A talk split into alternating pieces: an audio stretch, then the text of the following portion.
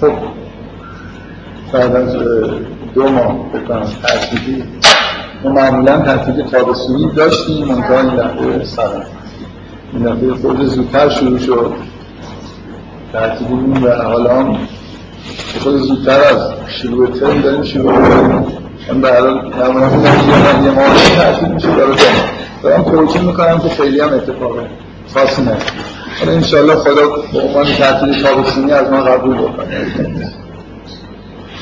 خب بذارید من برای اینکه معلوم بشه که این جلسه بعد از چه وقایعی تشکیل شده یکی دو تا نکته در مورد وقایع داخل کیولیست می‌خوام بگم. من یه ایمیلی که به کیولیست زدم شاید خیلیاتون دیده باشید. کلی به جایی که سوالات از بین ببره سوال کنید من هم اصولا چون آدم دست به قلم و تای کنیم هر نیستم یه مقدار برام سخت بود. بارها نشستم فکر کردم که سوال جواب جمعجور به انبوه سوالایی که از من شده در مورد همون چند کلمه‌ای که نوشتم بدم و نهایتا چون قرار شد کلاس شروع بشه فکر کردم بعضی هاشون اینجا توی کلاس ممکنه بتونم در موردش صحبت بکنم. تا اون حدی که خیلی موضوعای سیاسی مربوط نشه. من می‌خوام تاکید بکنم اگه اون نامه‌ای که نوشتم و خونده باشی توی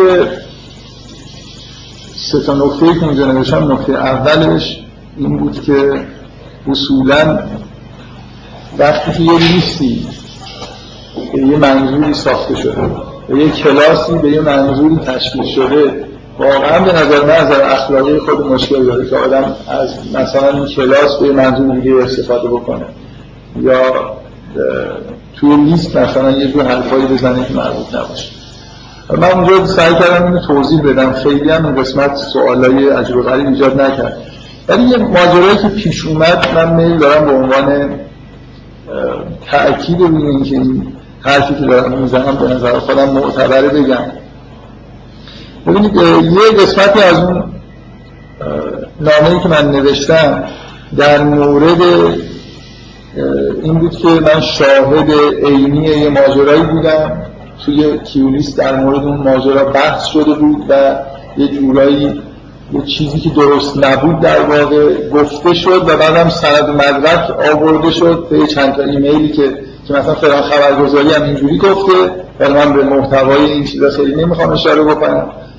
و نهایتا من احساس کردم که تموم شد و همه جورایی انگار قانع شدم که اینجوری بوده که فلان خبرگزاری گفته. در حالی که من اونجا بودم و به نظرم یه چیز دیگه ای دیدم من می‌خوام بگم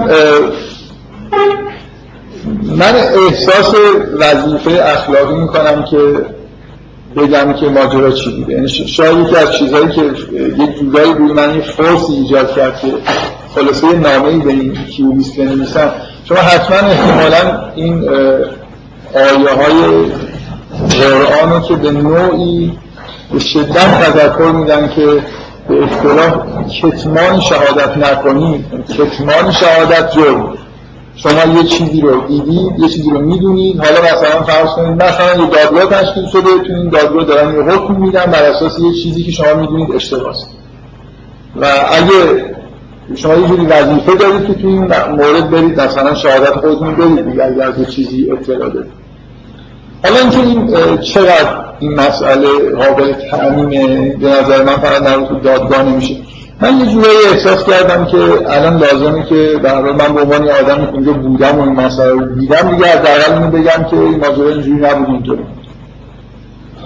ببینید من احساس می‌کنم که باید این کار می‌کرد تا زیادی استدلال دارم که برای من یه جورایی واجب بود که حتما یه تذکری در این مورد دارم یکی از ایمیل های خصوصی که بعد از ایمیل خودم دریافت کردم محتواش این بود که شوهر یکی از خانمایی که توی کیولیس هست این کلاس میاد. به من ایمیل داده بود که خب مثلا فرض کنید که آدمایی که اینجا میان از نظر سیاسی از هر کیفی هستن. حالا اکثریت میگن با سبز و سفید و سیاه و من به نظر میاد که از ایمیل ها اینجوری در که اکثریت حاطع جناح سبز میشه ولی به هر حال طرفای مقابل هم اینجا هست. ببینید مشکلی که پیش اومده اینه که یکی از اعضایی که اینجا میاد و مثلا موضوع سیاسیش طوریه که هر چیزی که صدا و سیما میگه از ورش صد درصد درسته داره تناقض مواجه شده. من رسما اومدم گفتم که نه تنها صدا و سیما مثلا طرف انعکاس داده فلان شخص محترمی هم که جز اعضای نظامه و مثلا اومده توی صدا و سیما گفته این حرفش کاملا نادرست حالا این ایمیل این بود که خب یه مشکلی پیش اومده مثلا خانم من خیلی ناراحت شد و تحت فشار. مثل اینکه یه تناقضی پیش اومده دیگه. هم اینجا مثلا برای این کلاس یه احترام قائل بوده. حالا یه اختلاف نظری پیش اومده و من واقعا نمی‌دونم چه جوری بگم. من ایمیل که دستم مثل از این جهت خیلی برای من ناراحت کننده بود. یعنی یه جوری به طرف مقابل حق میدم فرض کنید که حالا این کسی که ایمیل دارید پدر مثلا فرض کنید یه شرکت کننده تو این کلاس هستی دختر 14 15 ساله باشه حالا اینجا ما همچین آدمی نداریم که همه دانشجو از پدرش اجازه گرفته یه خود این اینجوری یه خود سرش بکنیم اکستریم به اصطلاح برخورد بکنیم که روشن‌تر بشه. خب پدرش میگه کجا می‌خوای بری مثلا؟ در توی کلاس قرآن. بعد یه وقت معلوم میشه نه اینجا کلاس قرآن اسمش کلاس قرآن بود ولی از این حرفا می‌زنن برخلاف مثلا فرض کنیم حرفایی که توی صدا و سیما زده شده اینجا چیزی مطرح شده و ممکنه واقعا مسئله خیلی برای نفر خاص بشه ببین چیزی من می‌خوام بگم ادامه همون استدلالیه که توی همون بند اول نوشتم. این مشکل است من به نظرم کار درستی کردم برای اینکه یه ماجرایی که مطرح شده من به عنوان شاهد عینی روی فورسی هست که باید شهادت بدم که نه اینجوری من چیزی که دیدم اینجوری نبوده اینجوری بوده. من کار اشتباهی نکردم اینا هم حق دارن. یعنی اگه یه خانواده مثلا اینجا داره ادعا می‌کنه که آقا ما مثلا فرض این دخترمون فرستادیم کلاس قرآن اصلا این چه بحثایی اینجا مطرحه؟ چی حق نداره اینجا؟ اون کسی که اصلا تو کلیس اون بحث رو می‌کنه. یعنی شما یه چیزی توی فکر توی این کلاس یه اتفاقی میفته که من مجبورم عملی نشون بدم مثلا. ببین نکته‌ای که پیش اومده بود به نظر من مشکلی که برای خانم پیش اومده بود. اون بند سوم نانی که من زیادی خشن بود. این خیلی بی‌پرده و صریح مثلا یه واقعیت وحشتناک خشن رو اونجا انعکاس دادم. اصلا یه نفر ممکنه دوست نداشته باشه با یه همچین واقعیت های مواجه بشه باید بهش حق داد. نمی‌دونم منظور رو می‌فهمی چرا دارم این حرف رو می‌زنم. خب میگم در ادامه این استدلال من که یک کارایی رو شما وقتی به لیستی رو به عنوانی افتتاح می‌کنید ها میان عضو میشن جز حقوق این آدم هست که رعایت اون چارچوبای این لیست بشه یعنی همینجوری شما ایمیل بزنید. تو این کلاس مثلا فرض کنید آدما بیان حرفای متفرقه بزنن. ممکنه من مجبور بشم جواب بدم چاره نداشته باشم بگر از اینکه جواب بدم و بعد ممکنه سوال و جواب در محدوده نباشه که آدمایی که اینجا شرکت کردن دوست داشته باشن اصلا این حرفا رو بشنم من می‌خوام یه خورده این استدلالای خودم تقویت بکنم. و من فکر می‌کنم در حال یه جورایی این مشکلات مشابه این پیش اومده. حالا ممکنه بعضیا به من به عنوان کسی که حالا توی کیولیست مربوط به کلاسایی که من تشکیل میدم. به من ایمیل زدم ولی شاید به خیلی از ایمیل های دیگه هم اونجا زده شد. به یه نوعی ممکن بود همچین ایمیل هایی بره. یعنی خیلی چیزا اونجا شاید مطرح شد که برای آدمایی که توی Q list هستن. چندان جالب نیست که مثلا باش مواجه بشن و به نظر منم حق دارن یعنی راش از اولم خوشبختانه در اول کار به اینجا رسید که Q list خلوت شد و یه چیز دیگه ای به جاش افتتاح شد که حالا هر کسی اونجا هست اسمش هم گذاشتن نمی‌دونم social politics که دیگه معلومه دیگه. اونجا هر حرفی زده بشه دیگه از اسمش پیداست که اینجا قراره چه حرفایی زده بشه.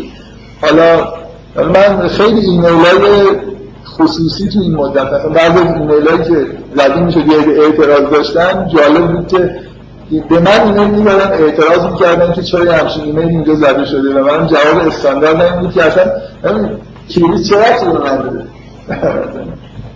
خیلی من تعجب از این حتی توی اون نامه‌ای که نوشتم به خودم اجازه ندادم به شما بگم که این کارو بکنید یا نکنید گفتم من نظرم اینه. من یک کلاسای تشکیل دادم.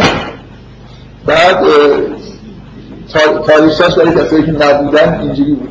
از اولش خودم شروع کردم برای خودم ضبط کردم. با کامپیوتر دیجیتال هم نبود اون موقع هنوز اینکه مثلا ریکوردرهای دیجیتال اصلا تو بازار برای خودم ضبط کردم چند جلسه.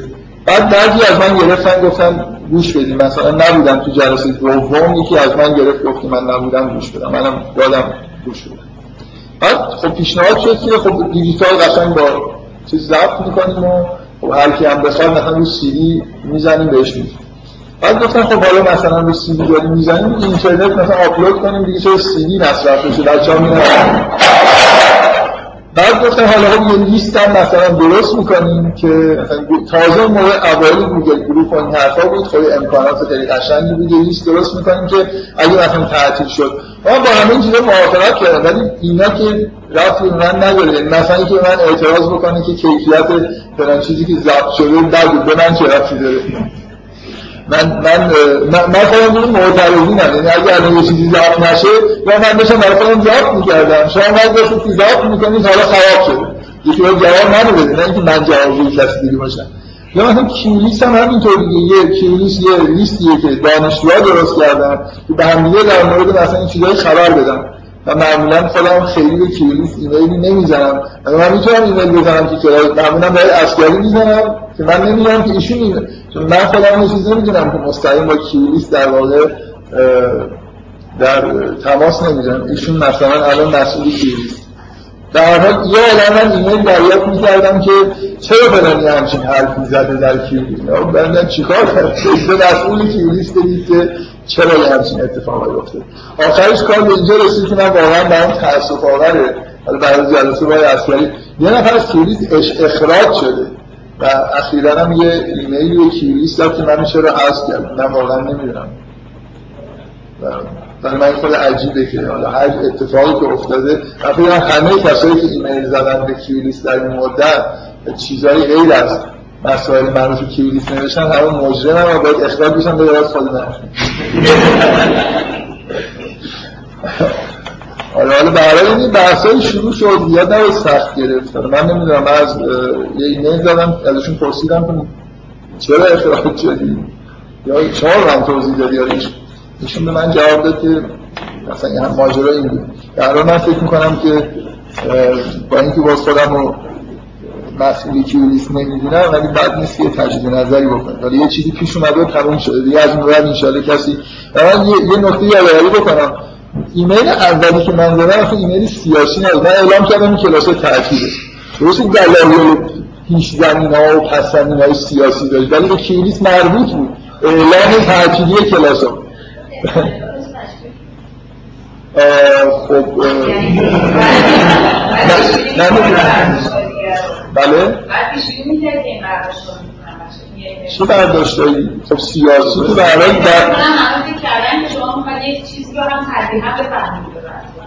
در دل... من نمی‌دونم شما چی فکر کردید. برای من بدیهی بود که اوضاع بدی پیش میاد توی کشور. یعنی من یعنی یه جنبه سیاسی صرفا اعلام اعلام اعلام ترکیبی به دلایل سیاسی. اون دلایل سیاسی اونجا واضح بود. یعنی همه می‌فهمن. یعنی لزوم اینقدر واضح بود که نداشت. بگی به دلیل شدن. نه من واقعا به دلیل چیزی که نوشتم منظورم ابراز تأسف از رئیس جمهور شدن ایشون نبود. این بود که این بود که واضح بود که داره درگیری پیش میاد. یعنی اصلا به نظر من بدیهی بود. من فکر می‌کنم صبح شنبه خیلی اوضاع خطرناکتر از این چیزی که پیش میومد قابل می‌شد پیش بینی کرد. یعنی احتمالش میدم. من حتی انتظار این که درگیری مسلحانه پیش بیاد به نظر معقول بود. برای واضح بود که مسئله با همینجوری با آرامش ختم نمیشه. من صبح که پا شدم دیدم که اطلاعیه موسوی دیدم که دعوت کرده برای جشن پیروزی. دیگه به نظر من واضح بود که یه انتخاباتی با به طور وحشتناک پرشور و هیجانی که تا به حال سابقه نداشته تو این کشور انجام شده. و دو نفر میگن ما برنده انتخابات هستیم. و هر کدومش هم حداقل در 15 میلیون نفر طرفدار دارن. حالا شما آمار انتخابات چه مقدار باور بکنید هر دو نفر این آدما ده 15 میلیون نفر دارن در سطح کشور. و با اون جهتی که هفته قبل از انتخابات بود به نظر من واضح بود که اوضاع خیلی خیلی قراشی در پیشه. و من فکر می‌کردم که اصلا معلوم نیست واقعا چقدر طول بکشه تا اوضاع آروم بشه. به هر حال اینکه ایمیل من دلایل سیاسی داشت خب بدیهیه که دلایل سیاسی داشت ولی بقیه‌اش من نمی‌فهمم که حالا چرا بحث سیاسی توی چیز شده. شاید من زودتر باید اکثر نشون می‌دادم می‌گفتم که اینجا بحث نکنید نمی‌دونم. باز من همش احساسم این بود که به من ربطی نداره چیزایی که تو کیوریس داره پیش میاد. و ایشون افکاری دو سه روز گذشت ایمیلی زد جالب بود که تذکر اخلاقی بود که در دنیا رو دیگه نگید یعنی تا حد میش مثلا تا جایی که حرفا سیاسی از محتوا خیلی اشکال نداره برای تحمل ولی مثلا یکی دو ایمیل با محتوای اصلا اخلاقی خود مشکل دار زده شده بود که ایشون هم صداش دست آره من قبول دارم. شما هم که آره شما هم کسی احساس مالکیت نسبت به کیولیست به صورت نداره. من که اصلا ندارم ایشون هم جاران که زیاد نداره. ولی به هر حال یه مسئله که گذشته من می‌خواستم اصرار کنم که در هر حال جای این, این نقطه کلی رو می‌خوام سعی کنم رعایت بکنم که توی کلاس ریاضی حرف نمی‌دونم مذهبی زدن توی کلاس قرآن درباره مسائل سیاسی بحث کردن کلا به نظر من کارای جالبی نیست. که بعضی اینو رعایت نمی‌کنن یعنی من فکر می‌کنم احساسشون اینه که جلسه که تشکیل میشه مردم میان مخصوصا فکر کنید تو دانشگاه کلاس درس. من به عنوان استاد که اونجا میرم طبق یه قراری دارم میرم قرار این درس رو بدم. اینکه برای خودم احساس آزادی بکنم که حالا هر چی که دوست دارم و مطرح کنم مثلا بیام بحث سیاسی توی کلاس بکنم مگر این توافق تلویحی انجام میشه که مردم که میان سر کلاس همه موافق بشه به نظر من برای اینا مشکلات جدیه که خیلی رعایت نمیشه. مردم که اینجا میشینن یه گوششون رو چیز نکردن به نفروختم به من من احساس مالکیت کنم که هر چی دلم می‌خواد بگم کسی حق اعتراض نداشته باشه. بگم در من این نکته رو گفتم خود روشنش کنم. به اضافه این که من خیلی قطعی نمی‌دونم که دانشگاه ها حتما از این احتمالش من زمان خیلی نیست ولی به هر حال احتمالی وجود داره که دانشگاه با یه تعطیلی هایی مواجه بشن. و اگه اینطوری شد و مسئله حاد شد من واقعا اصرار داشتم که این تابستون شروع کنم برای نذارم برای مهر ماه مثلا. یعنی دیروز مثلا اعلام کردن که این شایعه که دانشگاه ها به دلیل آنفرانزای خوکی قرار تعطیل باشه و بازگشایی نشه این شایعه رو تکذیب کردن ولی خود همین حرف تکذیب شایعه جوری به نظر میاد تو ذهن یه عده خلاصه این هست. این خطر رو احساس می‌کنم که باز شدن دانشگاه ممکنه نظر سیاسی یه جورایی مشکلاتی به وجود بیاره. و اگه اینطوری شد من اول کلاس ها رو فکر می‌کنم مثلا تو آی پی ام یا جای دیگه ادامه میدم. وابستگی خودمون رو به کلاس کم بکنیم و با اینکه اونجا اومدن ممکنه برای خیلی سخت باشه دیگه حالا به صورت همین ضبط کردن و آپلود کردن و این حرفا میشه ادامه خب. باز من یه مقدمه من توی این مدتی که یه ایمیل خیلی ساده به نظر خودم فرستادم و بعد صد تا ایمیل به من زده شد که اینجاش یعنی چه اونجاش یعنی چه که واقعا میل داشتم. می‌شد یه متن کوتاهی جواب بدم که خیلی به نظرم نرسید که چیزی میشه. یه جواب کوتاهی داد که سوال بیشتری ایجاد نکنه. بعد مثلا به نظر میشه اولش نمیسم که دارم جواب میدم ولی دیگر به هیچ سوالی که خیلی بده که آدم جواب بده بگه دیگه به هیچ سوال دیگه جواب میدم خب بده یه چیزی که می‌خواد یه عده به من ایمیل زدن نمی‌دونم کدوماش دیگه یارم خصوصی بود کدوماش عمومی. از یه چیزی که من توی نامه نوشتم اینجور شاید برداشت کردم که از اینکه من یه جوری شکایت کردم که چقدر بحثا از سیاسی سطح پایینه احساسشون این بود که یعنی منظور من اینه که مثلا من خودم خیلی بینش سیاسی و اجتماعی سطح بالاست. تشخیص دادن این که یه درسای سطح پایینه الزامی نداره که من خودم شخصا خیلی دیدگاه های سیاسی سطح بالا داشته باشم یا آگاهی های سیاسی خاصی داشته باشم. یکی دو تا ایمیل به این مضمون دریافت کردم که خب ما هم خیلی مشتاقیم که اگه میشه شما مثلا یه در زمینه مسائل سیاسی اجتماعی هم مثلا بیاید یه کلاس ولی یا یه راهنمایی بکنید. من خیلی خودم توی این موضع نمی‌بینم که بخوام یه همچین کارایی بکنم. یه چیزی به هم مثل که بنویسم به نظر اومد که جاش در حال خالیه که چون کل این ایمیل ها برای هر دو تا لیستی که یکی لیست کلاس های دانشگاه شریف هم دانشگاه تهران می‌رفت. معمولا اینکه چه ارتباطی وجود داره بین این کلاس ها با اون کلاس ها خیلی روشن نیست. من از این موقعیت می‌خوام استفاده بکنم. واقعا این بدون هم توی نامه خیالی که شاید مثلا یه روزی بنویسم. به نظر مثل که بند بذارم که من یه محدودیت هایی دارم که چی کار دارم می‌کنم اینکه یعنی فکر شدیم اینکه یه جایی کلاس قرآن یه جایی کلاس روانکاویه به ذهن یه نفر برسه خب یه کلاس سیاسی هم می‌تونه مثلا درباره فوتبال.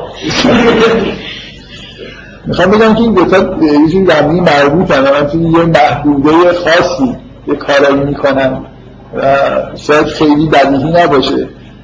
اینجا خیلی واضحه داریم چی کار می‌کنیم. اینجا داریم درباره قرآن صحبت می‌کنیم.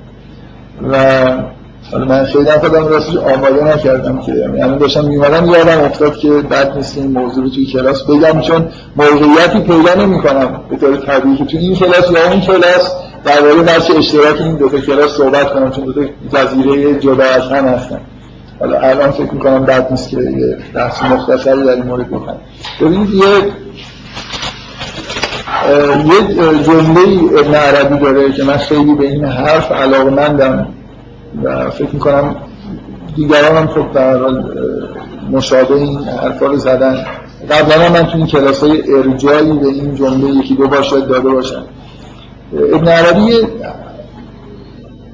حرفی می‌زنه میگه که هر سخنی سخن خداست. کاملا اگه نگید ابن عربی گفتم معلومه که حالا یا ابن عربی گفته یا یه نفر از شاگرداش گفته یه نفر عباس رو در این نوع این نوع به اصطلاح برخورد ابن عربی چیزی که توی آثارش موج می‌زنه معمولا اینه که می‌خواد به شما بگه که اصلا باطلی وجود نداره انگار. یعنی وحدت وجود به سیاق ابن عربی اینکه همه چیز خداست همه کارام کارهای خداست همه حرفام حرفای خداست. و حتی اگر یه نفر حرف باطل داره می‌زنه هم این حرف خداست. این خود تناقض آمیزه خیلی مثلا فرض کنید میگه که قوم نوح حق داشتن که مقابل نوح وایسه. یعنی اون بخش نوح کمی کسی نگاه بکنه معمولا من خیلی باعث شگفتی میشه که یه جوری داره دفاع می‌کنه. از قوم از نوح. همه حرفاش حق بود. قوم نوح هم که خب دیگه جوابی که دارن همش یه جوری درسته.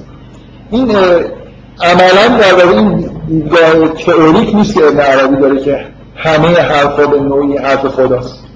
و خب یه عالمه به اصطلاح پیچیدگی ها و چیزای تناقض آمیزی که شما تو آثار ابن عربی می‌بینی در واقع نتیجه همینی که می‌خواد عملا به شما یه جوری نشون بده که اصلا باطل انگار وجود نداره در عالم یه جوری از این معنیش حالا این که دقیقا که باطل وجود نداره برای ما یه حق و باطلی می‌بینیم. یعنی همه موجودات همونجوری که به خداوند قابل تحویل هستن انگار چیزی به از خدا وجود نداره تو ابن عربی سخن هم میشه سخن خدا افعال هم میشه همه افعال خدا و دیدن این خیلی راحت نیست. خب ببینید اینجا که ما تو این کلاس داریم مستقیما درباره سخن خدا این چیزی که رسما سخن خداست حرف می‌زنیم. من, من کلا یه احساس خاصی دارم نسبت به همه چیزهایی که تاریخ بشر مثلا گفته شده. همه آثار هنری. اگه این کلاس رو حالا تا اینجاش یه نفر تعقیب کرده باشه اون ایده کلی که اونجا هم وجود داره من فکر می‌کنم توی روانکاوی یون به نوعی این امکان به وجود میاد که شما زیر هر چیزی که به اصطلاح می‌بینید هر اثر هنری هر حرفی که آدم داره می‌زنه یه جوری چیز رو ببینید فعالیت یه حقیقت رو ببینید در واقع همه همه فعالیت هایی که بشر می‌کنه همه آثاری که از بشر خارج میشه بیسش یه حقیقت کاملا چیزیه مثل یه اقیانوسی از حقیقت وجود داره که این جنبه های ناخداگاه شخصی اعوجاجایی که تو شخصیتی آدم وجود داره این حقیقت رو یه جور اعوجاجایی توش وارد می‌کنه و انعکاس می‌کنه. نمی‌دونم منظورم می‌فهمید شما همه آدم ها انگار به نوعی دارن درباره حقیقت صحبت می‌کنن. منتها حقیقتی که تو وجود خودشون منعکس شده. این وجود اگه یه خود این آینه شکسته باشه یا یه اعوجاجایی داشته باشه شما اون حقیقت رو یه مقدار به صورت تجربه می‌بینید فکر کنم روانکاوی با سبک از اول که شروع شد مخصوصا با دیدگاه یونگی یه وسیله که به شما درباره یاد میده که یه مدلایی درست می‌کنن که یه جوری شما ببینید که توی همه مثلا آثار هنری یه جورایی تهش یه حقایق خیلی مهمی وجود داره. که اصلا خود نویسنده و خود کسی که اثر خلق کرده ممکنه از اون حقایق حتی چیز نباشه آگاه نباشه. ولی حقیقت خودشون همه جا انگار باستاب میده و آدم هیچ موجودی نمی‌تونه انگار از دست حقایق حتی اگه یه نفر که قصد تحریف حقیقت هم یه حرفی بزنه یا یه آثاری به وجود بیاره شما می‌تونید با یه تحلیل های اون حقیقت از توش بکشید بیرون. روانکاوی در واقع یه به نظر من یه ابزاریه که به شما یاد میده که چجوری پشت همه چیز روانکاوی رو با سبک یونگی یه جوری در واقع اینو آموزش میده که چطور این رو در واقع ببینید و بتونید از پشت همه, همه چیز اون حقایق خیلی عظیم ناشناخته که ما ممکنه بهش به طور خداوند حتی دسترسی نداشته باشیم رو ببینیم. اینکه شما وقتی که نقد مثلا یونگی رو می‌خونید انگار که از توی این حقیقت یه جوری خودشو داره از توی همه چیز تحمیل می‌کنه و بیرون می‌زنه. و میزان اعوجاجایی که به وجود اومده در واقع در حدی نیست که مانع از دیدن حقیقت بشه. بنابراین این دو تا کلاس لینکش به هم دیگه اینه که شما اگه بخواید حقیقت سخن خدا رو بشنوی یه راش اینه که مستقیما قرآن رو بخونید اینجا سخن خدایی بدون اعوجاجه. و اگه روانکاوی و چیزایی بلد باشی از توی حرفای دیگران هم شاید بتونید این چیزی که پشتش هست رو در واقع بگید. من این حرف اینجا باید بزنم نه اونجا که کلاس اونجا هم به نظر من یه جور در واقع یاد گرفتن اینه که چجوری انگار سخن خدا رو توی چیزهایی که سخن خدا من رسمی نیست در واقع بتونید گوش بدید من در مجموع می‌تونم بگم که این دو تا کلاس با هم دیگه مثلا توی زیر مجموع چیزی هستن که الان بهش میگن هرمنوتیک.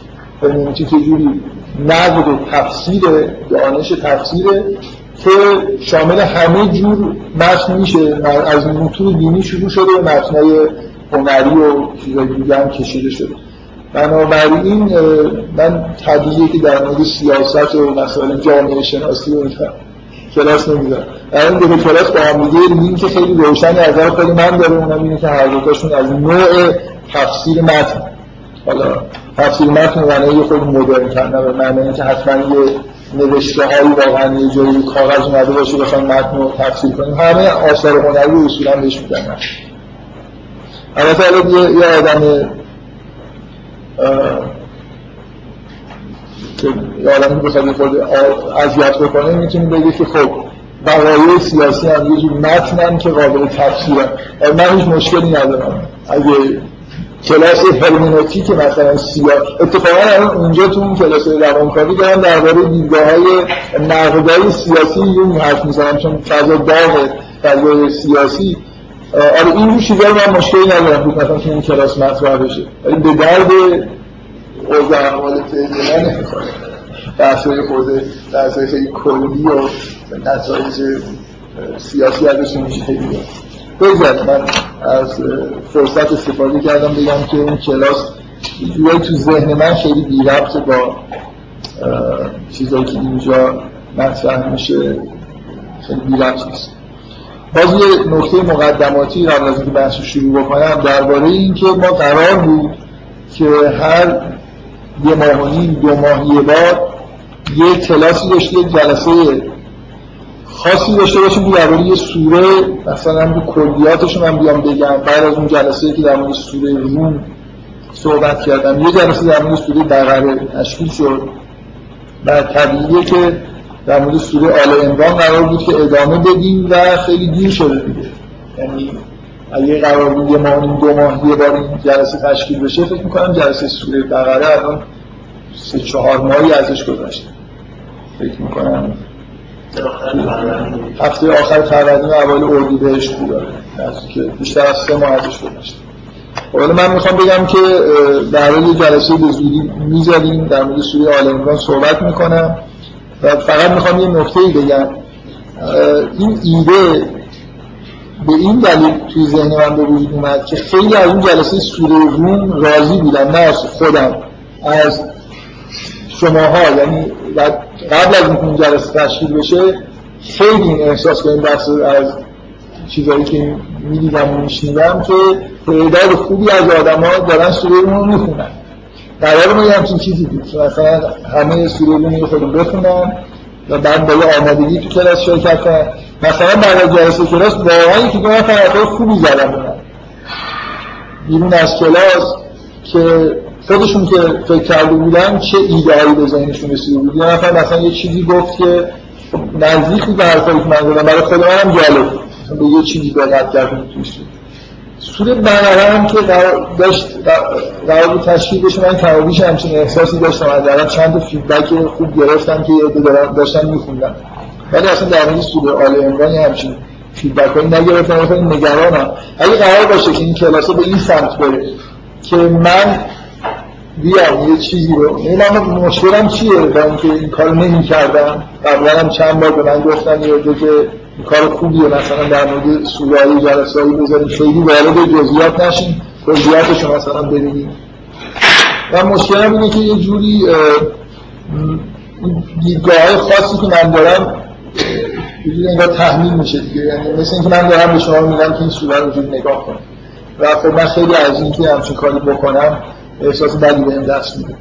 و چون فکر می‌کردم که میرید سراغ این که مثلا سوره رو خودتون بخونید و خودتون هم دیدگاهی دارید تو سوره رو این اتفاق افتاد به نظرم اومد که خب کار بدی نیست. یعنی شما مستقلا یه خود کار می‌کنید روی یه سوره یه ایده هایی دارید بعد میاد منم یه چیزایی میگم. ممکنه به ایده شما نزدیک باشه دور باشه و شما می‌تونید بعدا اون کار خودتون رو ادامه بدید ایده رو. و تسلیم این نشید که حالا مثلا من در مورد یه سوره اونم تو یه جلسه سوره بزرگ مثل بقره یا آل عمران یه چیزایی گفتم حالا چیزی که به ذهنم رسیده اینه که شاید این سوره زیادی بزرگن و اینکه از اول شروع کردیم واقعا مثلا خوندن سوره آل عمران و روش کار کردن ممکن خیلی کار ساده نباشه. و حالا چیزی که به ذهنم رسیده اینه که لزوما به ترتیب پیش نریم. یعنی بعد از آل عمران یه سوره خود کوچیکتر رو قرار بشه روش صحبت بکنیم که من امیدم به این که یه عده بخونن و خود بهش فکر بکنم چون اصلا خوندن آل عمران اصولا یه رو خونی کردنش خودش یه پروژه‌ایه که ممکنه یکی دو ساعت طول بکشه. اگه با همراه با فکر کردن باشه ممکن خیلی بیشتر طول بکشه. بنابراین شاید علت این که تعداد آدمایی که دارن اصول آل عمران فکر می‌کنن به نظر زیاد نمی‌رسه. بعضی نفر پرسیدن و آخه من دارم این سوره بقره رو می‌خونم. تازه راه افتادم. حالا اینکه هر سوره ای رو در موردش صحبت کنیم هم ادعا پیدا بکنه بخونید اینا خالص نکته ایه. من فکر می‌کنم که بعد نیست حالا یه سوره خود کوچیک‌تر. خیلی رفت و برگشت داشته باشیم که همش اصلا سوره های بزرگ اول در واقع در بحث انتخاب نشه. در هر نکته اینه که یکی دو جلسه دیگه من در مورد سوره آل عمران یه جلسه خاص می‌ذارم صحبت بریم سراغ بحثای خودمون. و این گروه خاصی که نماینده یعنی بحثای تئوری که مربوط به بنی اسرائیل و روحانیون و به اصطلاح روحانیون یهود و اهل کتاب به طور شما من روی این تاکید می‌کنم که الذین فی قلوبهم مرض به نوعی در واقع گروه خیلی مهمی هستن و چون یه پیچیدگیایی دارن نسبت به متقین و کفار اینجا هم می‌بینید که بحث نسبتا مفصلی در موردشون شده. و این در واقع مطرح کردنشون زمینه است برای فهمیدن کل سوره بقره و کل وضعیت اهل کتاب. چون باز من تاکیدم اینه که اینها همونایی هستن که ادیان رو تحریف می‌کنن. من که بشینن فکر بکنن که بیان ادیان رو تحریف بکنن ولی این عمل رو به به طور ناخداگاه در طول تاریخ انجام دادن و میدن. این اهمیت زیادی که من به اینا میدم ممکنه این سوال پیش بیاره که اگه اینا اینقدر مهمه چرا یه جا بیشتر توی قرآن در مورد اینا بحث نشد؟ یعنی شما تقریبا دو غیر از سوره بقره یکی دو بار دیگه که اسم الذین فی قلوبهم مرض میاد خیلی تو قرآن در موردشون بحث منسجمی دیگه وجود نداره. و جوابش به نظر خیلی واضحه اونم اینه که اهمیتشون دقیقا تو همینه که شما هر جای قرآن رو اگه فهمیده باشید که اینا چه آدمایی هستن هر جای قرآن باز می‌کنید تقریبا حضور اینا رو می‌بینید. یعنی تمام بحثایی که با اهل کتاب با سردمدارای اهل کتاب هست در واقع بحث این آدم هست. یعنی چیزی که من می‌خوام بگم اینه این بحث تئوری کلی در مورد معرفی این گروه که تموم میشه شما صدها آیه توی قرآن می‌تونید پیدا بکنید که مربوط به این آدم هست و فقط در واقع قرآن خودشون توصیفش از این آدم رو محدود به این نمی‌کنه که همین جایی که اسمشون اومده ویژگیاشون گفته کار تموم بشه. یعنی شما بنی اسرائیل تو قرآن می‌بینید همینا هستن. علمای یهود رو می‌بینید که باشون بحث میشه همینا هستن. بنابراین تمام اونا رو می‌تونید به عنوان منابع اطلاعات در مورد اینجور آدم ها در نظر بگیرید. بنابراین اهمیتشون مهم بودنشون دقیقا اینجوریه که فهمیدن این آدم به طور کلی کمک می‌کنه که اون آیه رو درک بکنید و جزئیاتی که تو این آیه ها مثال هست بهتون کمک می‌کنه که بیشتر در واقع در مورد روانشناسی و ویژگی این آدم ها اطلاعات به و این حرف این کسی همچین اعتراضی بکنه که در مورد اینا کم بحث شده دقیقا فکر می‌کنم این جوابم جواب قانع کننده که شما این اعتراض می‌تونید در مورد مثلا مؤمنین هم بکنید. کمتر جای تو قرآن مؤمنین تعریف میشن. مثلا اول سوره مؤمنین سوره مؤمنین چند تا صفات مثلا قد افلح المؤمنون الذین هم فی صلاتهم خاشعون. اگه خیلی دوست داشته باشید گزارهای کلی بشنوید درباره ایمان و مؤمن خیلی تو قرآن پیدا نمی‌کنه. ولی تمام مثلا آیهایی که در مورد پیغمبرها هست در مورد پیروان راستین پیغمبر هست اینا به نوعی مشخص کردن اینه که مؤمن کیه چیه چیکار می‌کنه. مثلا سوره مؤمن یا غافر سوره ایه که تعریفی از مؤمن ارائه نمیده ولی یه مثال خیلی روشنی از اینکه مؤمن چجوری آدمی اونجا زده میشه. این اصولا زبان قرآنه که بحثای انتظاری و کلی خیلی توش نیست و اگه یه مسائل کلی رو مطرح می‌کنه بعدا بیشتر در واقع با مثال ها و نمونه های خاصی که شما اون چیزا رو در واقع می‌فهمید. خب.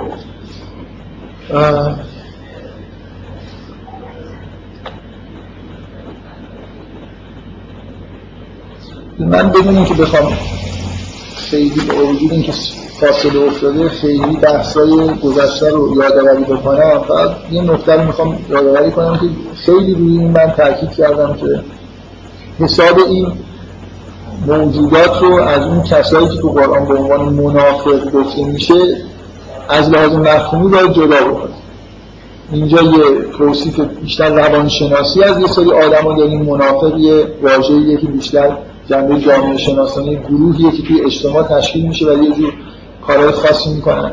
و من کلی بحث کردم چون جلسه اول یه مقاومت کردم که از مجموع آیاتی که اینجا هست اینجور به نظر می‌رسه که اینا آدمایی هستن که می‌دونن که ایمان ندارن و دارن به دروغ ادعای ایمان می‌کنن. من فکر می‌کنم بیش از اندازی در مورد این بحث کردم که اینجوری نیست. نباید تصورتون از این آدم این باشه اینا کسایی هستن که دارن دروغ میگن به این معنا که تظاهر به ایمان می‌کنن و خودشون می‌دونن که مثلا مؤمن نیست. توصیفی که از قرآن در مورد این آدم هست اینه که اینا مؤمن نیستند و ادعای ایمان می‌کنن. و بلافاصله میگه که مثلا و ما هم به مؤمنین آیه های بعد هی مرتب با اینجور چیزهایی که و ما یشعرون ولکن لا یشعرون لا یعلمون میگه اینا وضعیت خودشون رو واقعا درک نمی‌کنن. کاری که من انتهای جلسه قبل انجام دادم این بود که در مورد از روی متن آیه رو همینجوری بخونیم و یه خود وارد به اصطلاح جزئیات بشیم و امروز سعی می‌کنم که این کار رو تا آخرش انجام بدم. در مورد این دو تا تمثیل هم صحبت بکنم و تا اونجا که یادم میاد در مورد یادم میاد که خوشبختانه چون بعد نیست اینجا از این خانم میرزا مومن تشکر بکنم کسی که سه جلسه رو پیالی سازی کرد. بدون اینکه معمولا اینجوری بود که خیلی حرفش می‌شد که چی پروژه های تعریف می‌شد هیچ این کار نمی‌کرد. و هیچ پروژه تعریف نشد یه نفر همینطوری من واقعا دیروز ظرف نیم ساعت الاسته رو اینا پرینت گرفتم و یادم افتاد که معمولا وقتی میام هفته قبل خیلی یادم نیست که دقیقا چی گفتم و طبعا بعد از دو ماه خیلی برای من سخت که یاد داشتم نگاه کنم و بگم که بفهمم که چیا گفتم. در دیروز من به راحتی اینا رو یه جور در واقع نگاه کردم و همه چیز تو ذهنم در واقع تازه شد. آخرین چیزی که جلسه قبل گفتم این بود که همین سوره همین آیه فی قلوبهم مرض رو فکر می‌کنم بهش اشاره کردم که معنیش دقیقا چی بذار در حال اینو یه مرور مختصری بکنیم و اون آیه هایی که جزئیاتی داره جزئیاتشون رو خود بگم تا برسیم این تمثیلان در موردش صحبت خب بذار فقط از این نقطه شروع بکنم. تقریبا یه شباهت هایی داره این نوع برخورد قرآن با این آدم ها از نوع به اصطلاح مطرح کردنشون. ما معمولا دوست داریم که این سبک و سیاهی که ما بهش عادت داریم حالا یه جوری مثلا خیلی چیزای انتظاری علاقه من. مثلا این مفهومی که می‌خوایم معرفی بکنیم خیلی دوست داریم که اول تعریفش بکنیم. مثلا یه جوری یه جمله‌ای بگیم که این, این یعنی این. یه definition بیاریم بعد مثلا چند تا property بگیم. بعد همینجور خلاصه در, در موردش ذهنیتمون مثلا شکل بدیم. تقریبا من فکر می‌کنم که یه چیزی رعایت شده اینجا از این یعنی مطابق با سلیقه امروزی ما. اونم اینه که اینا یه definition ی دارن دیگه. definition ش اینه که اینا کسایی هستن که میگن من یقول آمنا بالله و بالیوم الاخر و ما هم بمؤمنین این definition شونه هر کسی که ادعا می‌کنه که ایمان داره به خدا و روز قیامت ولی مؤمن نیست جزو ایناست حالا اینکه این موجود در چه حدی از خودآگاهی یا ناخودآگاهی قرار داره خیلی مسئله چیزی نیست. یه چیزی شبیه definition در, در ابتدا هست. بعد سری صفاتشون گفته میشه و نهایتا یه در یه آیه اشاره میشه به این که چرا اینا در واقع این صفات رو پیدا کردن. یه سری توصیفات داریم یه چند تا آیه پشت سر هم. ویژگی های خاصی ازشون گفته میشه. بعد گفته میشه اینا چرا اینجوری شدن؟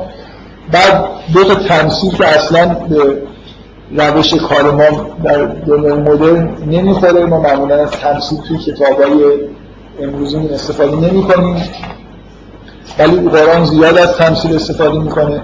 دو تا تمثیل در انتهاش هست. به اضافه اینکه بعدا راه حل اینکه اینا چیکار باید بکنن که اینجوری نباشن هم هست. تقریبا در حال یه جور روال از یه جهاتی که خوشایند ما باشه وجود داره دیگه.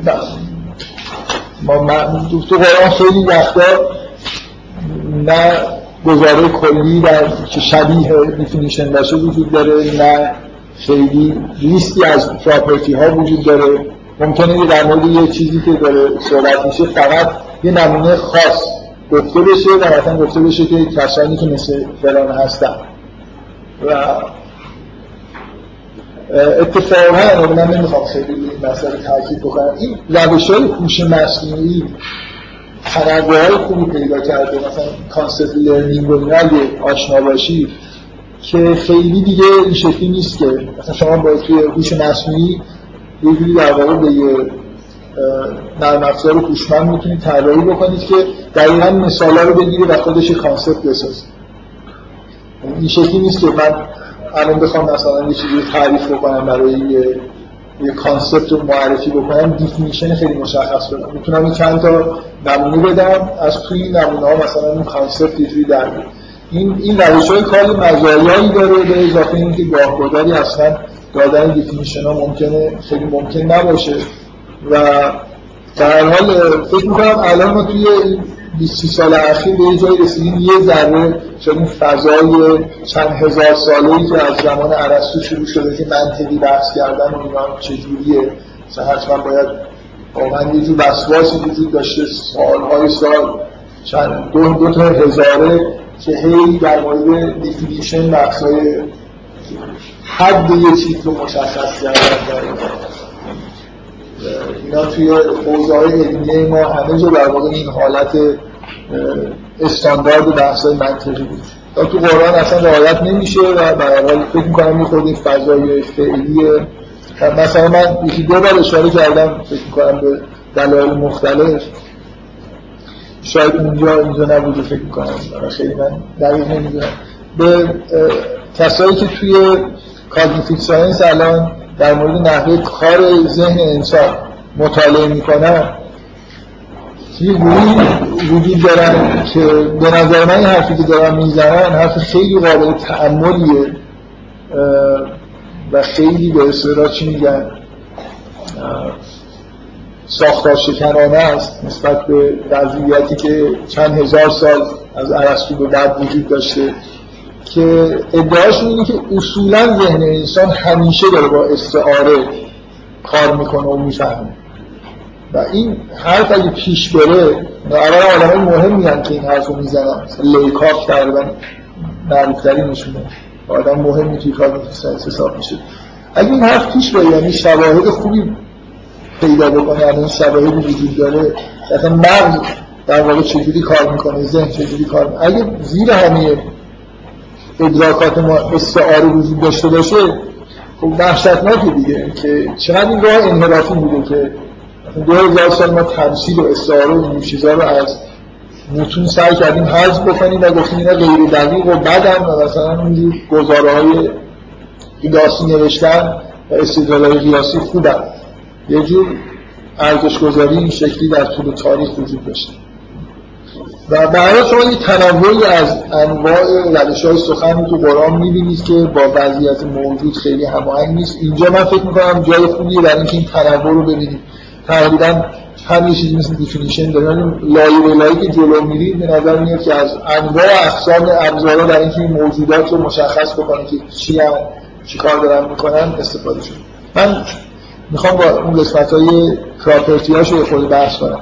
بذارید قبل از اینکه وارد این بشون که اینا چه مشخصاتی دارن به این اشاره بکنم که نهایتا یه جایی بعد از اینکه چند تا ویژگی در مورد این آدما گفته میشه یه آیه کلی وجود داره که اینها اولایک الذین اشتروا الضلالة بالهدى.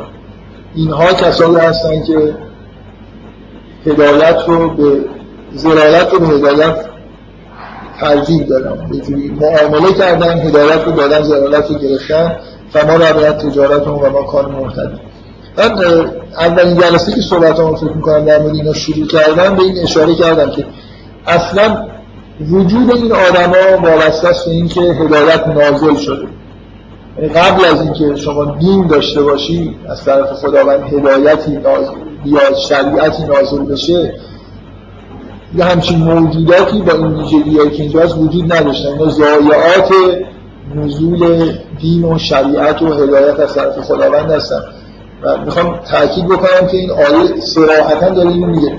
همه اینا بچه مشترکشون اینه که به نوعی در مقابل هدایت بهشون عرضه شده و اینا هدایت رو زود پس زدن و زلالت رو در انتخاب کردن.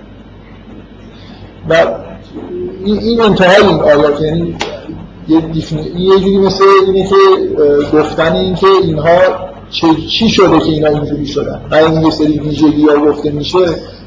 فهم عمیق وضعیت روانی این آدم اینه که اینو دقیقا بفهمید دیگه که چرا, چرا کسی که هدایت بهش ارائه میشه و زرارت رو انتخاب می‌کنه این ویژگی ها رو پیدا می‌کنه.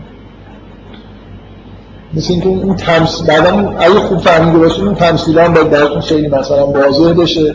در هر حال فهمیدن این مجموعه کار ساده نیست. و من رست ندارم که خیلی مکس بکنم. معمولا برنامه ما این نیست که در مورد این آیات یا در آیات بعدش یه چیزی شبیه اون کاری که مثلا در مورد سوره نور یا سوره مریم انجام دادن و یعنی وارد شدن تو همه توضیحات رو انجام بدم.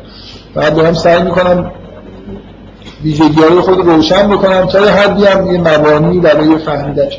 اینکه فهمیدنشون برمیگرده به اینکه شما اصولا در مورد انسان مورد روانشناسی انسان یک چیزایی بدونید یه مبانی باید داشته باشید که یه نوع روانشناسی خاص رو درک بکنید دیگه. من منظورم میفهمیدم اصلا یه مدل از انسان ارائه بکنید که توی اون مدل این آدما وضعیتشون روشن بشه. و ما اصولا در یه دورانی داریم زندگی می‌کنیم که هنوز این بحثا خیلی پیش نرفته چون الان ما بیشتر به فکر چیزای مهمتری مثل تسخیر فضا ارتباطات ماهواره‌ای گسترش تماسایی با موبایل اس اینجور چیزا هستیم. در شاید کلا چند هزار سالی که خیلی در مورد خودش مطالعه نکرده. بیشتر درباره اسباب بازیایی که درست می‌کنه مطالعه می‌کنه. برای واقعیت اینه که ما همین الان هم فکر می‌کنم که مدل های به اندازه کافی پیچیده و چیز نداریم. چرا دوتاست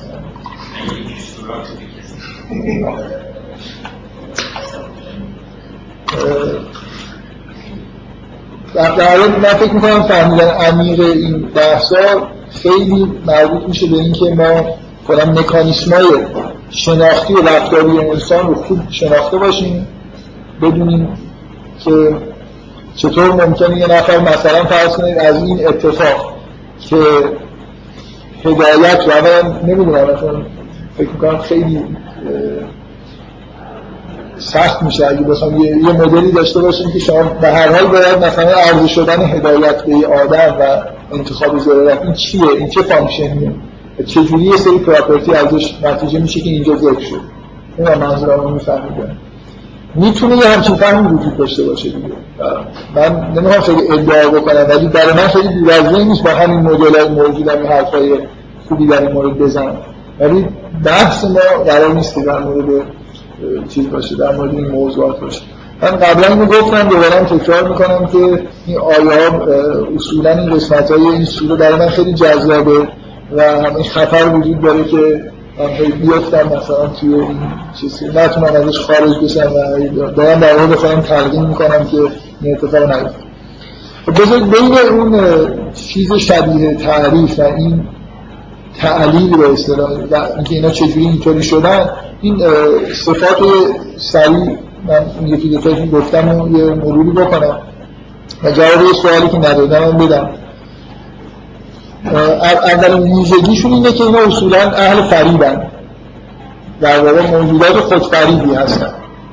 می‌خوان یه جوری انگار دارن دیگران فریب میدن ولی آخرش واقعیتی که وجود داره اینه که خودشون دارن فریب میدن. من در مورد این چون قبلا صحبت کردم میگه نمی‌خوام خیلی بحث بکنم. فقط یه نفر از من پرسید که چرا هم جلسه اول چرا واژه اولین باری که فعل خدعه اینجا سر شده یخادعون الله و دومین بار میگه یخدعون. آیه اینه. یخادعون الله و الذین آمنوا و ما یخدعون الا انفسهم و ما یشعرون. خب این سوال خوبی از در به صرف و نحوی بد نیست که اینو آدم بهش توجه بکنه. فکر می‌کنم که جواب استانداردش که به نظر من کاملا جواب درستیه. اینه که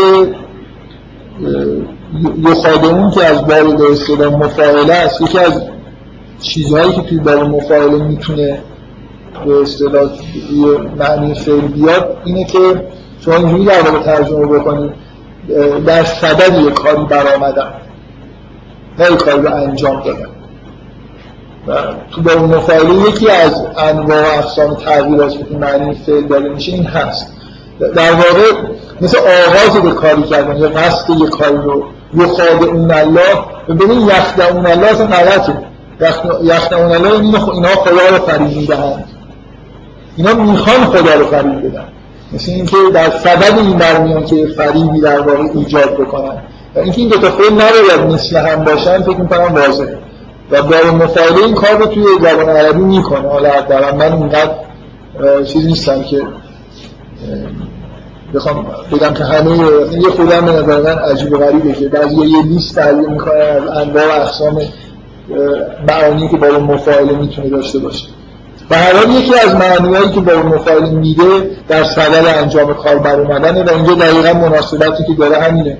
شما نمی‌تونید از واژه فریب استفاده بکنید بگید که اینا خدا رو فریب میدن بعد بگید که اینا خودشون فریب اینا می‌خوان مثلا یه جوری فریبی انجام بدن نسبت به خدا و کسایی که ایمان آوردن ولی نهایتا به فریب خودشون منجر میشه به معنی واقعی کردن.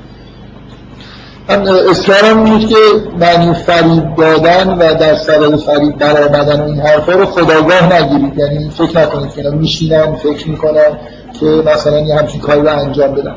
بلکه یه خود درونیتر و ناخداگاه من خیلی یادم نیست که در مورد این آیه که فی قلوبهم مرضون فزادهم الله مرضا چی گفتم؟ فکر کنم بحثی که کردیم انتهای جلسه قبل این بود که در مورد اینکه لهم عذاب علیم من توضیح دادم که اگر مثلا فرض کنید ماها یه همچین ناخالصی هایی داشته باشیم این عذاب برای ما هم هست و نیست. یه بحثای این شکلی کردم که خیلی هیجان انگیزم بود. آخرین بحثایی بود که جواب من اینه که آره دیگه برای هر کسی که این ویژگی رو داره به ایمان و تقوا و اینا نرسیده مشمول این میشه. ولی اینجا بحث جواب من این بود که در واقع تو بحث عذاب نار نیست ولی به حال یه جور سختی و عذاب قطعا به این آدما می‌رسه. کمان که تو زندگی خودشون هم راحت نیست. یه نکته اینجا وجود داره اونم اینه که شما شما اگه ماهیت این مرض رو خوب بتونید درک بکنید فکر می‌کنم نشانه این که خوب درک کردید اینه که باید بتونید توجیه بکنید که چرا این مرض از نوع امراض در حال اضافه شدن.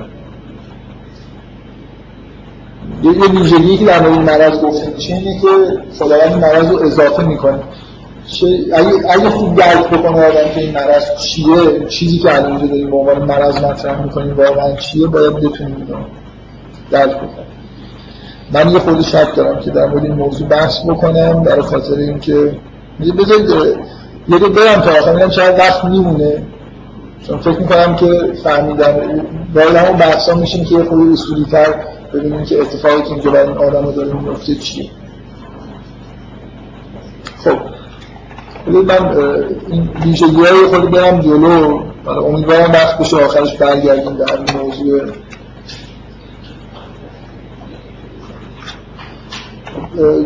ویژگی بعدی که در مورد این آدم ها هست این یه ویژگی پس هست که اصولا این آدم مریضی هستن. که یه مشکلاتی دارن مشکلاتشون هم از نوع مشکلات شناختیه. مشکلات شناختیشون هم دقیقا از اینجا من میگم که در قلبشون قلب جاییه که مرکز فهم و درک توی انسان به زبان قرآن نه قلب به معنای ما می‌فهمیم حتی مرکز قلب جاییه که تفقه مثلا باشه اتفاق درک عمیق درش به وجود میاد. در این مشکلات شناختی دارن مرض شناختی. خب باز یه ویژگی این آدم اینه که اینا وقتی بهشون گفته میشه که در زمین فساد نکنیم میگن که انما نحن مسلمون. در یه ویژگی که به اینا نسبت داده میشه اینه که اصولا اهل فساد در زمین هستن. علینا هم المفسدون ولکن لا یشعرون این که دیگه اینجا به صراحت در لفظ اومده که اینجوری نیست که بخواد فساد کنن.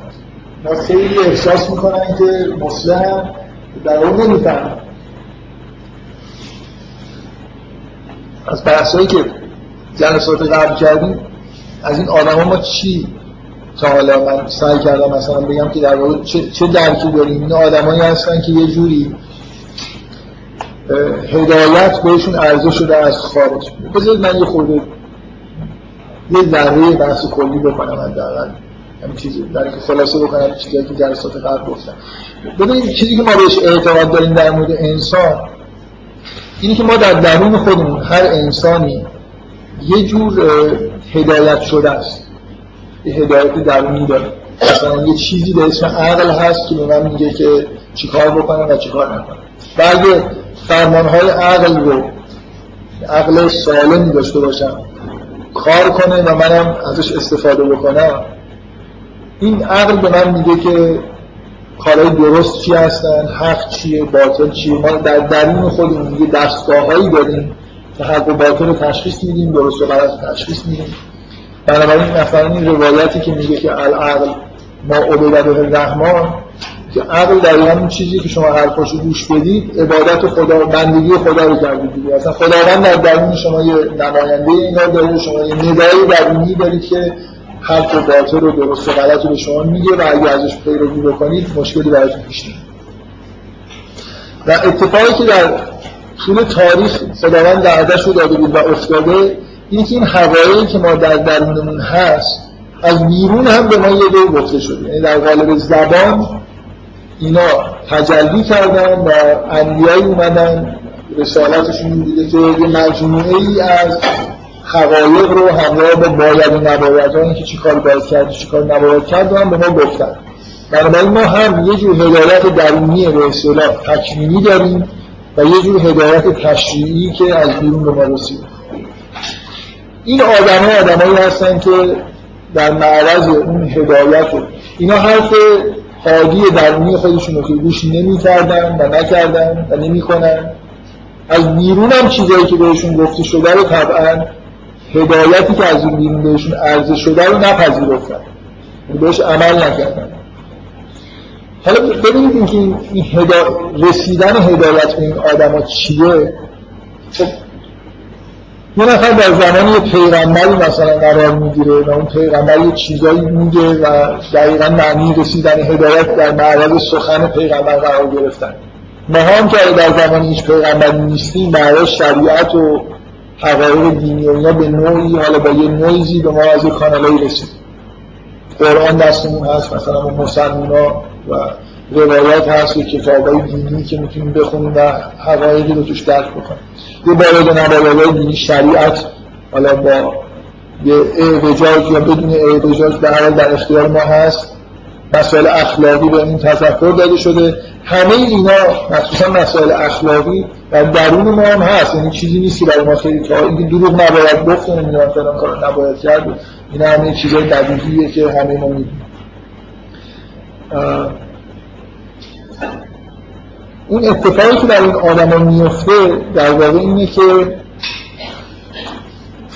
برای فرار از هدایت کاری که انجام میدن اینه که یه جور همونطوری که سخن درونی رو در درون خودشون نپذیرفتن و یه جورایی کج معوجش کردن این هدایت بیرونی هم که بهشون می‌رسه رو نمی‌تونن بپذیرن و در این حال هم اینا آدمایی هستن که مذهبی هم به معنای متعارف جامعه دینی دارن زندگی می‌کنن و اینطوری نیست که نپذیرفتن هدایت در مورد این آدما این باشه که بگن ما اصلا اسلام رو مثلا قبول نمی‌کنیم نه مسلمین هم. ولی درک خودشون از اسلام یه جوری دچار اعوجاج می‌کنن که بتونن به کارهای خودشون برسن. من همش تاکیدم روی این بود که در واقع خودفریبی از اینجا به وجود میاد که یه کارهایی که نباید بکنن رو می‌خوان بکنن. ذهنیت هایی می‌سازن از تغییراتی میدن در مورد کار در مورد احکامی که بهشون گفته شده که یه جورایی کلاهشری درست بکنن یا بگن این موردی که من دارم این کار می‌کنم دلیلش اون نیست اینه و یه جوری بتونن کارهای خودشون انجام بدن. در, واقع نتیجه یه جور میل درونیه که نمی‌خواد در درونشون یه امیالی وجود داره یه هواهای نفسانی به اصطلاح وجود داره که از زیر بار عقل و حق و این چیزا می‌خواد در بره. و نفر بیرون هم بهش میگید خلاصه سعی می‌کنه که تغییراتی به وجود بیاره که بتونه در این منشأ اصلی تحریفایی که توی دین وارد میشه یعنی این آدما به این دلیل احکام رو تغییر میدن برداشت های جدیدی ارائه میدن که یه جورایی براشون راحت باشه. دین رو تبدیل می‌کنن به چیزای ظاهری. حکمی که اومده که نماز بخونید به معنی اینکه مثلا یه عمل عبادی انجام بدید به خدا توجه بکنید. ولی این آدما هی مثلا بخش ظاهریش رو اضافه می‌کنن. باطنش مثلا کمتر بهش توجه می‌کنن اینکه چرا همه ادیان به این سمت میرن که هی احکام ظاهری توشون به طور خیلی خیلی وحشتناکی زیاد میشه جنبه اخلاقی و معنویش کمرنگتر میشه تو آموزش های دینی هم همین اتفاق شما میفته خب نتیجه اینه که در حال آدم ما به آدمای سر و کار داریم به طور معمول که یه همچین ویژگی دارن که اینجا داره گفته میشه. یه اتفاقی که در این آدم ها میفته اینه که در واقع درسی که این از این هدایت می‌بینی پیدا می‌کنن به یه اعوجاجی همراهه مثل اینکه یه سری گزاره های غلط تولید میشه تو ذهنشون وقتی حتی اون گزاره های درست میشنون. من قبلا یه بحثی کردم در مورد که واژه رو چطور از معنی های واقعی خودشون خارج می‌کنن. در درون خودشون نه به قصد بود زدن مردم. یعنی اصلا واژه هایی می‌سازن اینجور آدم که اصلا به چیزی اشاره نمی‌کنه واژه های موجود رو هم یه تغییر معنا توش ایجاد می‌کنه. و به نظر من می‌خوام سعی کنم به این توضیح برسم.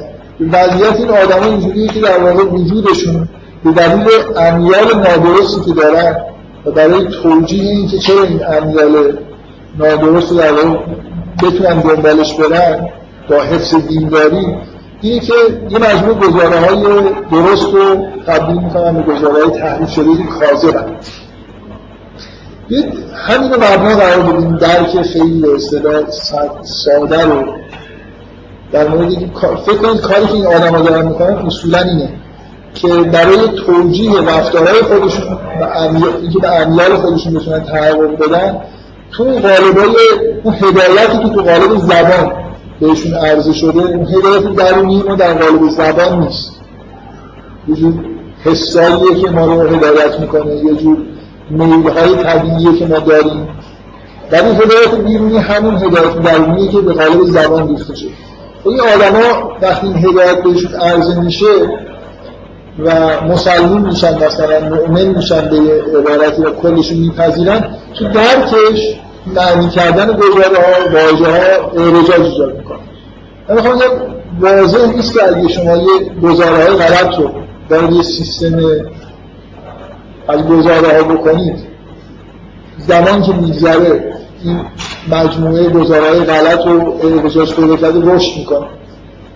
خب اگه, اگه مرضشون اینجوری در واقع تعبیر بکنید که اینا آدمایی هستن که بیماری شناختیشون اینه که یه مجموعه در واقع درکای به یه دلیلی درکای نادرست تولید می‌کنن. یه آدمی که وارد همچین وضعیت بیماری شد به طور طبیعی بیماریش گسترش پیدا می‌کنه. یعنی همینطور میله های خلافی که وجود داره هر روز برای انجام دادن اینا یه تغییراتی میده. گزاره های نادرست هم تو ویژگیشونی که وقتی با گزاره های درست ترکیب میشن گزاره های نادرست تولید می‌کنن.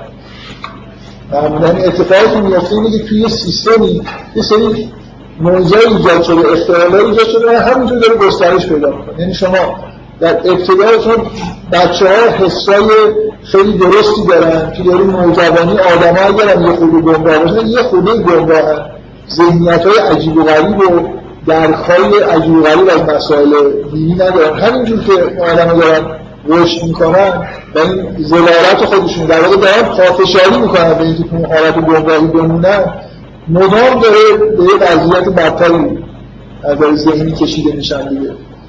یعنی ثابتن حقایق هم ممکنه دیگه نفهم در اینکه همش یه جوری رفته توی یه لایه های پیچیده از یه مجموعه چیزهای کذبی که توی ذهنشون به وجود اومده. و همینطور هم من می‌خوام یه توجیه خیلی ساده برای من وجود داره. که این نوع مرض که در واقع اینه که ذهنشون کذب تولید می‌کنه در خاطر اینکه لازم دارن این ها رو. اینکه بتونن به اون خیاط آنچنانی خودشون ادامه بدن. و طبعا همون امیال نادرستشون به طور مداوم داره گزارهای کاذب تولید می‌کنه. ذهن ما هم که گزاره رو با هم ترکیب می‌کنه. اینا دلایل واضحیه که مرضشون زیاد میشه. واقعا مثل رجالی که به وجود اومده انحرافی که همینجور هر چقدر که میرن به انحراف های بیشتری در واقع می‌رسن. بنابراین یه جور بیماری ثابت در یه حدی متوجه شده نداره. یه چیزی اشاره کردم که بعد نیست اول حرفان چیزی گفتم ببینید ما من تصوری که از انسان دارم در اون حرفی که ابن عربی می‌زنه که هر سخنی سخن خداست انسان انسان موجودیه که هیچ کاری بغیر از کار درست نمی‌تونه انجام بده. در اگه می‌خواد یه کاری بکنه یه جوری ذهنیتش رو باید شکل بده که اون کاری که داره می‌کنه درست به نظر برسه. ما, ما ذاتا توانایی غیر از تبعیت از حق رو نداریم. اینجوری خلق شدیم. بنابراین راه چرم اینه. چون اگه می‌خوای ناحق زندگی بکنی ناحق رفتار بکنی زندگی مثلا عجیب و غریب داشته باشی باید ذهنیت نادرست برای خود درست. من یه یادم نیست اینجا اشاره کردم یا نه که شما یه آدمی که به ناحق ترین شکلی در یه نفر کشتن باش حرف بزنی آخرش به شما مثلا به دلایلی میگه که این حق داشت مثلا فرض کنید چه حقش بود؟ مثلا با موتورش اومد خط انداخت ماشین من. خب این این ذهنیت این آدم به جایی رسیده.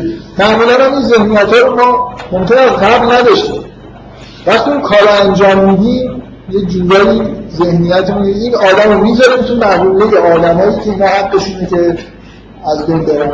یا تو مفهوم مفاهیم کلیتر ممکنه یه جایی درست کنه.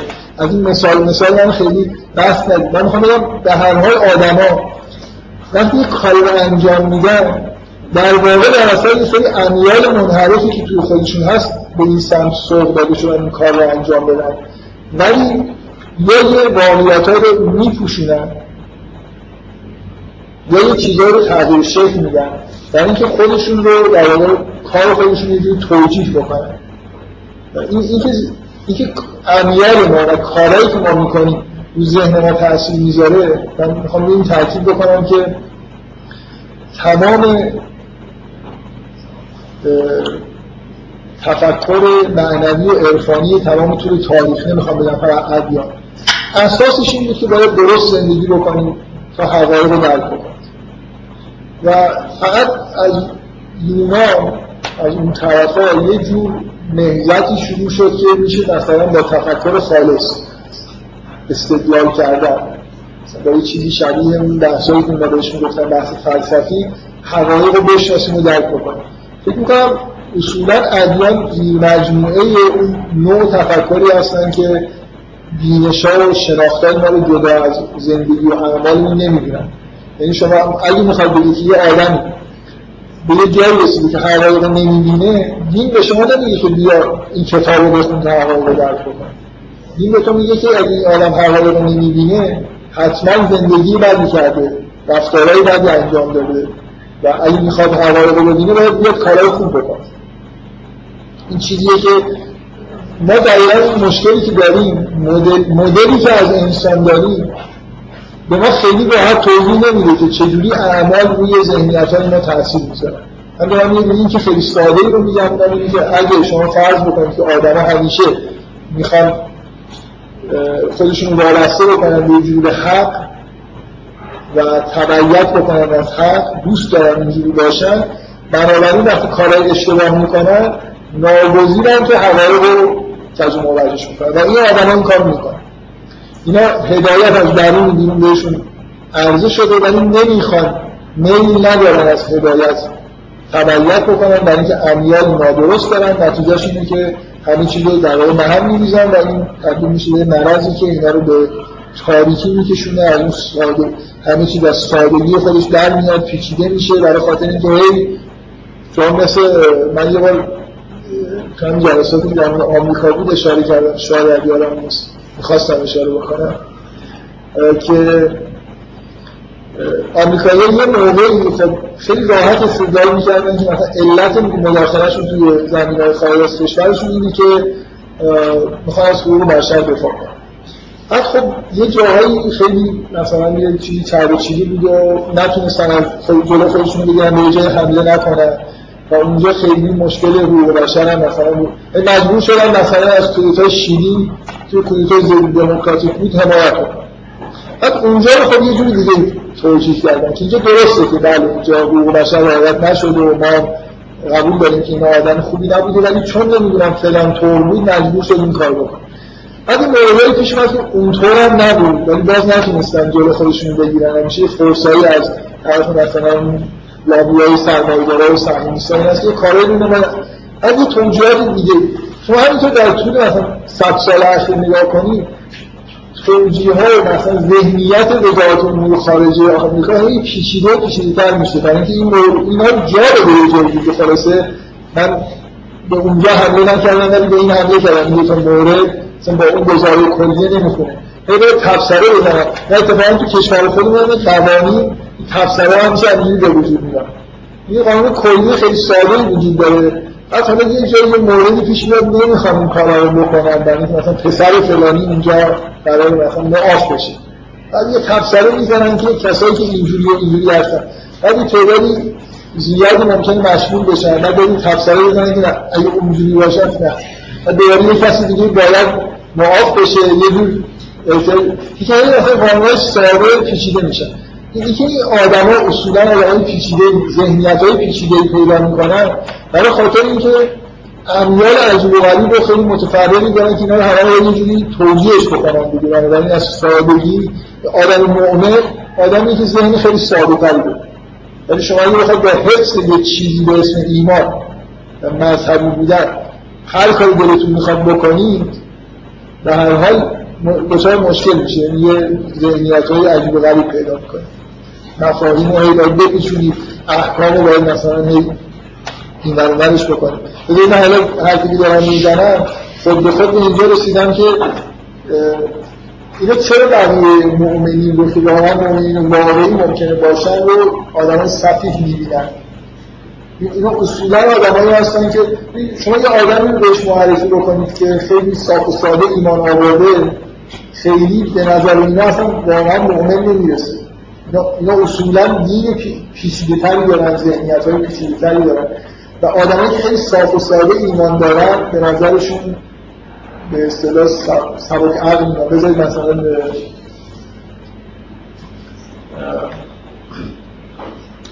مثلا یه آدمی رو در نظر بگیرید. من اینا رو بذارید کنار. کفار به مؤمنین چجوری نگاه می‌کنن؟ این مؤمنین مثل آدمایی که واقعا باورشون شده که بعد از مرگ زنده میشن ببین شما اگه این حقایق رو درک نکنید براتون واضح نباشه که مثلا آخرتی هست احساستون چیه؟ احساستون اینه که این آدمایی که این حرفا رو پذیرفتن آدمای صاف ساده بودن مثلا بهشون گفتن که آخرت هست اینا هم باور شده حالا بر اساس این فکر می‌کنن هست مثلا میرن جون خودشون به خطر می‌رسن آدمای احمقی هستن. واقعا آدمایی که ایمان ندارن به مؤمنین اینجوری نگاه می‌کنن دیگه. این مشکل آدم خنگ که مثلا فریب خورده که یه مجموعه از اعتقاداتی که اصلا پایه و اساسی نداره از در اونا یا اگر هم داشته باشه خیلی پیچیده است. بنابراین این آدمی که همینجوری الان توی مغازه خودش نشسته و هیچ کتاب هم نخونده نمی‌تونه واقعا مؤمن باشه. یه آدم ساده ایه که بهش چیزی گفتن و قبول کرد. نه منظور هم میفهمیدن همین ماها ماها توی در نظر دوستان خودمون که آدم های مذهبی نیستن. معمولا اینجوری به نظر می‌رسیم آدم های صاف و ساده یه خود چیز. حالا ممکنه اگه احساس کنن که از صادقانه ممکنه یه نفر بگه خب بعضی ها به دلایل مثلا منافع مادیشون ادعای مذهبی بودن می‌کنه مذهبی واقعی یه آدمی که واقعا به نظر باور کرده چیزای گذارهای دینی رو از نظر آدمایی که ایمان ندارن آدمای ساده به نظر می‌رسن سفیه به نظر می‌رسن چون برایشون این گزاره که نه تنها وضوح نداره برای آدم کافر نه فقط واضح نیست که بلکه شاید برعکس به نظرش واضح برسه که اینا غلط این گذاره خب؟ بنابراین چه تصوری می‌تونه از کسی که اینا رو باور کردی داشته باشه؟ که اینا یه جورایی فریب خوردن دیگه مثلا حرفا رو همینجوری بهشون یه چیزای شنیدن باور کرد. و خودشون رو تو کاملا به موضوع بالاتر می‌بینن. مثلا ما آدمایی هستیم که کنجکاوی داشتیم. همینا رو به ما هم گفتن تو مدرسه ولی ما به این نتیجه رسیدیم که اینا همش با دیدی انت... اقلانیت انتقادی نگاه کردیم و به این نتیجه رسیدیم که اینا غلطه و کاملا احساس برتری می‌کنن. این آدم ها آدم که باطنشون در واقع کفر ظاهرشون ایمانه دیگه. دقیقا احساسشون نسبت به آدمایی که همینجوری ایمان دارن همینه. یعنی اگر اینا ایمان دارن مثلا با یه استدلالای فلسفی خیلی پیچیده ای. بنابراین آدم مثلا فرض کنید بی سواد کوچه خیابون ایمانش همچین ایمان به درد بخوری نیست. در اینکه واقعیت اینه واقعیت اینه که معمولا مؤمنین جز اونا مؤمنین واقعی آدم های ممکنه خیلی ساده کم سوادی هم باشن. اصلا به نظر من که رابطه مسئول مثبت هم خیلی ایمان با سواد این چیزا نداره. اگه منفی نگیم نداشته باشش تو دوران جدید که شاید برعکسش هم باشه. که تحصیل می‌کنن یه جورایی چون ذهنیت هایی پیدا می‌کنن که خیلی طبیعی نیست. از خودشون فکر می‌کنن که خیلی طبیعی و جالبه مثل همین نوع پرورش استدلال ریاسی و این حرفا که اینا نشانه روشن فکر بودن محسوب میشه. نشانه متفکر بودن محسوب میشه. بنابراین حالا من کاری به ندارم که چه نوع هم بستگی دارم من شخصا تصورم اینه که بیشتر امید دارم که یه آدم مثلا با سواد ببینم که مثلا جز اولیا خدا شده باشه. تا یه آدمی که خیلی به حساب خودش متفکر. بنابراین این این آدما ببینید ذهنیتشون پیچیده است دینشون پیچیده است. چون حقایق واضح نمی‌بینن. در این حال می‌خوان حقایق رو توجیه کنن برای خودشون. ممکنه هزار دلیل عجیب و غریب به از دلایل فلسفی بیارن. و باورشون نمیشه که. مثل مثل آدم کوری که برای وجود خورشید یا آدم استدلال جالب برای خودش درست کرده باشه. برای وقتی یه نفر می‌بینی که اصلا این کارو نکرده می‌بینه نه کوره. و این نفر مواجه میشه که اصلا این استدلال رو نمی‌فهمه. یه جورایی به نظرش میاد خب بینی هم جز آدمایی که همینطوری علکی پذیرفته. ولی من کلی مثلا زحمت کشیدم. چیزا رو با استدلال به دست آوردم. دین اینا چه از نظر اعمالی که انجام میدن پیچیده است. ذهنیتاشون پیچیده است. بنابراین من یه جور کفر. آدمایی با آدمایی هستن که قوای شناختیشون ضعیفه. یه جورایی با یه چیزای پیچیده دارن ضعف جبران می‌کنن. طبعا به آدمایی که پیچیده نیستن با نگاه منفی نگاه می‌کنن. با آدمای سفید مثلا من آدمای مذهبی دیدم که وقتی که با مثلا فرض کنید بچه های دوران جنگ که راحت می‌رفتن شهید می‌شدن مواجه می‌شدن و میشنیدن به نظرشون میومد که اینا چقدر اینا آدمای ساده ای بودن. بهشون گفتن مثلا فرض کن برو بری میگی بهش طرف هم رفت مثلا کشتش نمی‌دونم منظورم می‌فهمید یا نه. من نمی‌خوام در مورد خاص چون الان یه چیز سیاسی بگم ممکنه بحث به جای باریک بکشه و اینا. ولی اصولا یه آدمی که مذهبیه ولی این تیپیه نسبت به آدمی که خیلی راحت مثلا جون خودش رو در دین میده شما انتظار دارید که چه احساسی داشته باشه؟ معمولا احساسش اینه که مثلا طرف همینجوری یه چیزایی بهش گفتن قبول کرد و جون خودش هم داد. در که خودش که اصلا حاضر نیست جون خودش رو بده. قطعا جا پیچیدگی وجود داره تو شرایطی که مثلا آدم شهید میشه. ممکنه الان هنوز ما شرایط ایجاد نشده باشه و بررسی بشه که مثلا اینجا آیا این جنگ مثلا در حدی هست که آدم داره تو شهداد دند فنگ داره دیگه هیچ کاری رو ساده انجام نمیده. بفرمایید شما سوال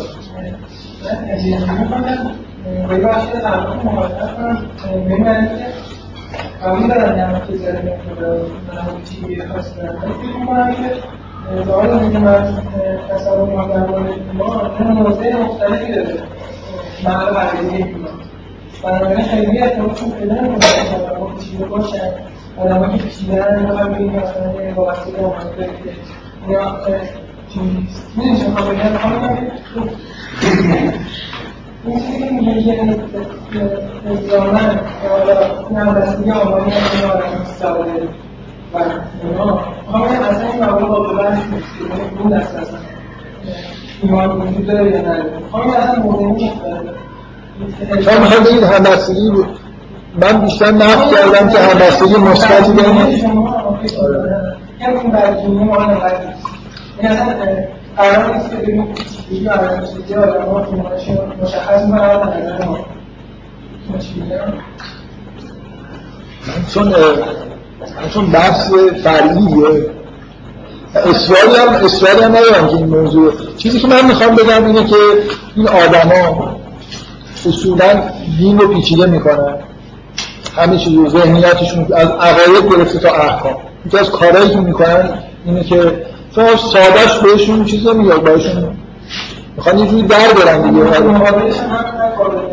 من, من کاری به این ندارم. من, من توضیح این که اینجوری و این نتیجهش اینه که وقتی اینا حقایق رو نمی‌بینن باورشون نمیشه که یه عده ممکنه چقدر ساده حقایق رو ببینن طبعا آدم ها رو آدم های صفیح حساب می‌کنن. که فکر می‌کنن که در اثر تلقین دیگران مثلا ایمان پیدا کرد. من چی هستم؟ نه من گفتم که من اصلا اتفاقا من اصلا هم چیزی ندارم. من میگم که کفار مؤمنین رو ساده می‌بینن. من گفتم که یه چیزی که در مورد همبستگی مثبت منفی گفتم سواد داشتن به معنای امروزیش. مثلا تحصیلات دانشگاهی داشتن و این حرفا یا استدلال فلسفی بلد بودن. و خیلی به نظر هم بستگی مثبتی نداره. هیچی شاید من من اصلا هم نیست که مؤمن ساده. اتفاقا دقیقا که اینا داره میگه اینا خودشون صفی هم سفاهت از این بیشتر که یه آیه توی همین هست یه جوری برمیگرده به همین واژه سفاهتی که اینجا به کار برده تو همین سوره بقره میگه میگه من یعلمن ابراهیم از صفحه نفسه. میگه کسی مثل ابراهیم نباشه احمد میگه معلوم یه ابراهیم یه جوری آدم ساده چه معنی؟ به معنی بد دین یه چیز ساده ایه. نماز بخون مثلا احکام دین ساده است. حقایق هم ساده. در یه آدم مومن آدمی که حقایق دینی هم ساده است. خیلی ساده است یار خدا وجود داره آخرت هم وجود داره مرگ هم همون هم چیزای خیلی. هم دیدنشون هم ممکنه برای آدم مومن خیلی خیلی بدیدی و ساده. هر چی آدمی قوای شناختیش بهتر کار بکنه سادگی بیشتری براش وجود داره که به این حقایق برسه. بنابراین خیلی خودشو پیچ و تاب نمیده بیانش هم ممکنه. چون پیغمبران نمی‌بینید تو قرآن چقدر ساده حرف می‌زنن. اصلا میگن ما نمی‌بینید اینه دیگه مثلا. خب چرا؟ صدا رو عبادت نمی‌کنیم لازم چیز خیلی پیچیده آدم که خیلی واضحه همین چیز براش بیان خیلی ساده هم پیدا می‌کنه. و از طرف آدمایی که اون چیزا رو نمی‌بینن ممکنه این سادگی بیان کلمه ساده که شما می‌دید معنی بعد میده ساده معنی کسی که فریب می‌خواد. مؤمنین که فریب نخوردن. اینا هستن که آدم های فریب خورده هستن. خیلی همه چیز پیچیده کردن آخر شیر خورد؟ خودشون رو خوردن خودشون رفتن زندگی مثلا یه دوره تو دنیا بودن و بدترین وجه ممکن گذروندنش آدم مؤمن فریب خورده نیستن دارن بهترین وجه ممکن زندگی می‌کنن. نمی‌دونم من چیزی که می‌خوام بگم میگم بین آدمای آدمای کم منظور من همبستگی با این آدمای پیچیده به معنای کسایی که ذهنیت های پیچیده دارن فلسفه بلدن یا عالم معلومات مثلا دارن من همبستگی مثبتی توی زمان حال نمی‌بینم بین ایمان داشتن به معنای واقعی با این نوع ذهنیت پیچیده داشتن ولی سادگی معنای آدم زود گول می‌خوره مؤمنین دقیقا کسایی هستن که اصلا گول نمی‌خورن نخوردن. یعنی هر چی که براشون بهتر باشه آدم هستن که نه خودشون. خودشون خودشون فریب میدن و فریب کسی رو می‌خورن. مثلا تو قرآن این آیه هست که متقین آدمایی هستن که وقتی یه شیطان دورشون میگرده فوری یه چیز زنگ خطرشون به صدا در در اینا آدمایی هستن که فریب می‌خورن. فریب شیطان رو خوردن خودشون خودشون رو فریب بدن دیگران هم داره فریب. نمی‌دونم من یه خودش برداشتی که شما کردید با اون چیزی من تو ذهنم بود خیلی سازگار نیست در من نکته که می‌خواستم بگم اینه که چرا اینا آدمای مؤمن به معنی واقعی کلمه رو اگه کسی باشه رو آدمای ساده و خنگ و احمقی ممکنه فرض کنه صحیح فرض کنه بفرمایید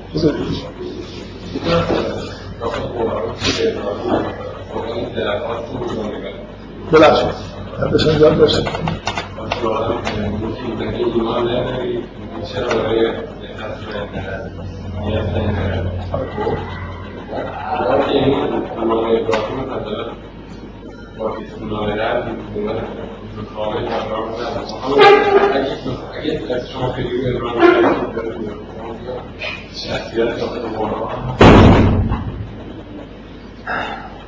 من اعتراض دارم به این سوال. شما اصلا ابراهیم هیچ نقصی نداره. آیه هم اصلا به هیچ وجه یه حالت که مشکلی توی ابراهیم هست مطمئن یا در ابراهیم کسیه که اتفاقا به این آیات از این طریق مربوطه که اون کسیه که نمونه قلب سلیمه میگه که الا من الله به قلب سلیم در ادامه توصیف ابراهیم توی قرآن اومده. یا مثلا همین که کسی که از ابراهیم تبعیت نکنه الا من صفحه نفس یعنی به این کاری بین ابراهیم و آیات اطرافش با این آدم هست که درست ضد این هست. اینا مشکلشون اینه مثل ابراهیم نیستن. در حال سوالتون خیلی چیز نیست. یعنی اصلا اینکه احساس منفی توی اون موضوع اطمینان قلب اونجا وجود نداره خب حالا اینجور آدم ها واضحه که چرا کارهای مفسد فل ارزن خرابکاری می‌کنن در حالی که با ادعاهای خیلی چیزی هم ممکنه همراه باشه. اصلا عمدی بودن ایناش هم مطرح نیست دیگه. طرف واقعا اصلا احساس می‌کنه که نماز مثلا اینجوری باید خونه تا خوب اثر بکنه کار عجیب غریب چیزایی در مورد دین در مورد رفتارهای دین مراسم. مراسم خیلی خوبه دیگه. این آدم مراسم تولید می‌کنه اصلا بیاید اینجوری بکنید اینطوری بکنید. یا نمی‌دونم حالا یه من خیلی نمی‌خوام مثال اجتماعی و اینا بزنم. به هر حال حال آدمایی که دین توی وجودشون تحریف شده اینو به بیرون هم انتقال میدن. یعنی شروع می‌کنن همونطوری که خودشون کارهای خراب انجام میدن دنیا رو هم اینجوری خراب می‌کنن. یه آیه توی سوره بقره هست که میگه که مثل در واقع یه جور حالت اکسیجر شده همین آیات من الناس من کرد قول و فی حیات دنیا. میگه که آدمایی هستن که میان حرف می‌زنن. مثلا تعجب می‌کنی از اینکه چقدر حرفای خوب دارن می‌زنن. میگن وقتی در میگردن تمام با تمام وجود انگار دارن تلاش می‌کنن لیه یکی از هر سال نسل همه چیز رو مثلا خراب دارن می‌کنن. و اینا دقیقا آدم های هستن. این توصیف آدم هاییه مثل رهبرهای یه همچین گروه هایی کسایی که به اوج چیز هم رسیدن. فکر می‌کنن که دیگه خوب فهمیدن که الان چیکار باید کرد. میگن خیلی حرفای زیبا می‌زنن. ولی در حالی که نتیجه کارشون به از فسایای خیلی شدید نیست. بفرمایید.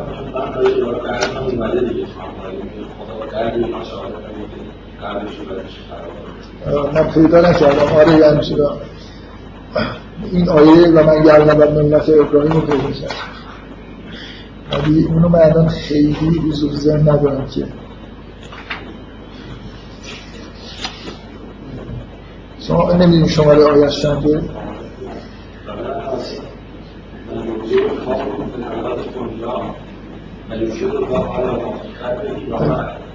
و هو على دو و یشهد الله على ما فی قلب یعنی اینا.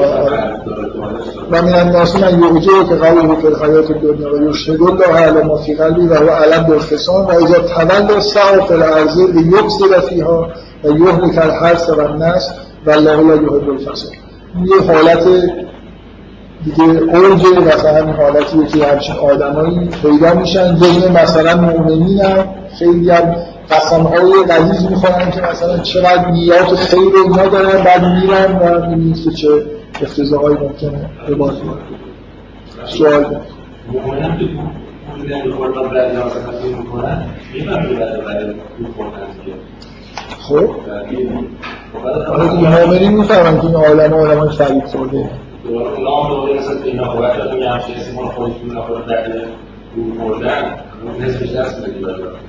که اصلا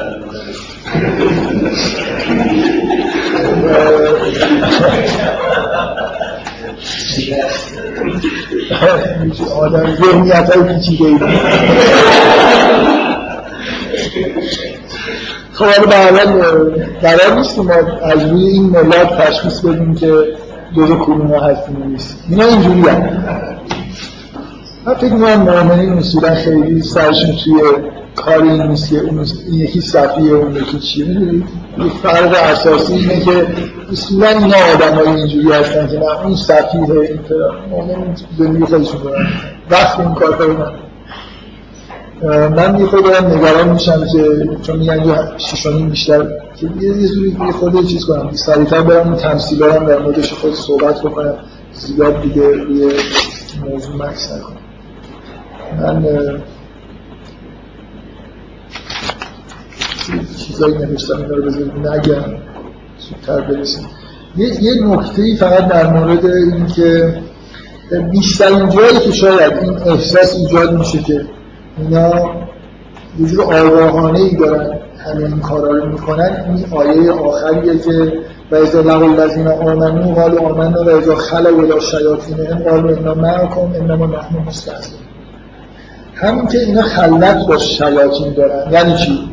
با شیاطین نامرئی یا نه با یه آدم هایی که اونا اینجا اصطلاحا به عنوان شیاطین ازشون استفاده شده اگه آدمایی هستن که مثلا موجودات شیطانی هستن انسان های بعدی هستن و اینا با اونا رابطه دارن و میرن بهشون میگن که ما داریم اینا رو مسخره می‌کنیم خب یه خودی به نظر میاد که دیگه اینا خیلی چیز نیستن دیگه از اجتماعی هم ارتباط با مثلا آدم های کافر یا یه جور آدم های عجیب و غریبی دارن و در این حال دارن میگن که چیزن.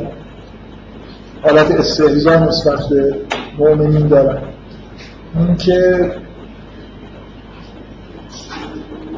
اینجوری نیست یعنی همچین برداشتی از آیه درست نیست. و من می‌خوام یه خورده فقط در مورد صحبت بکنم.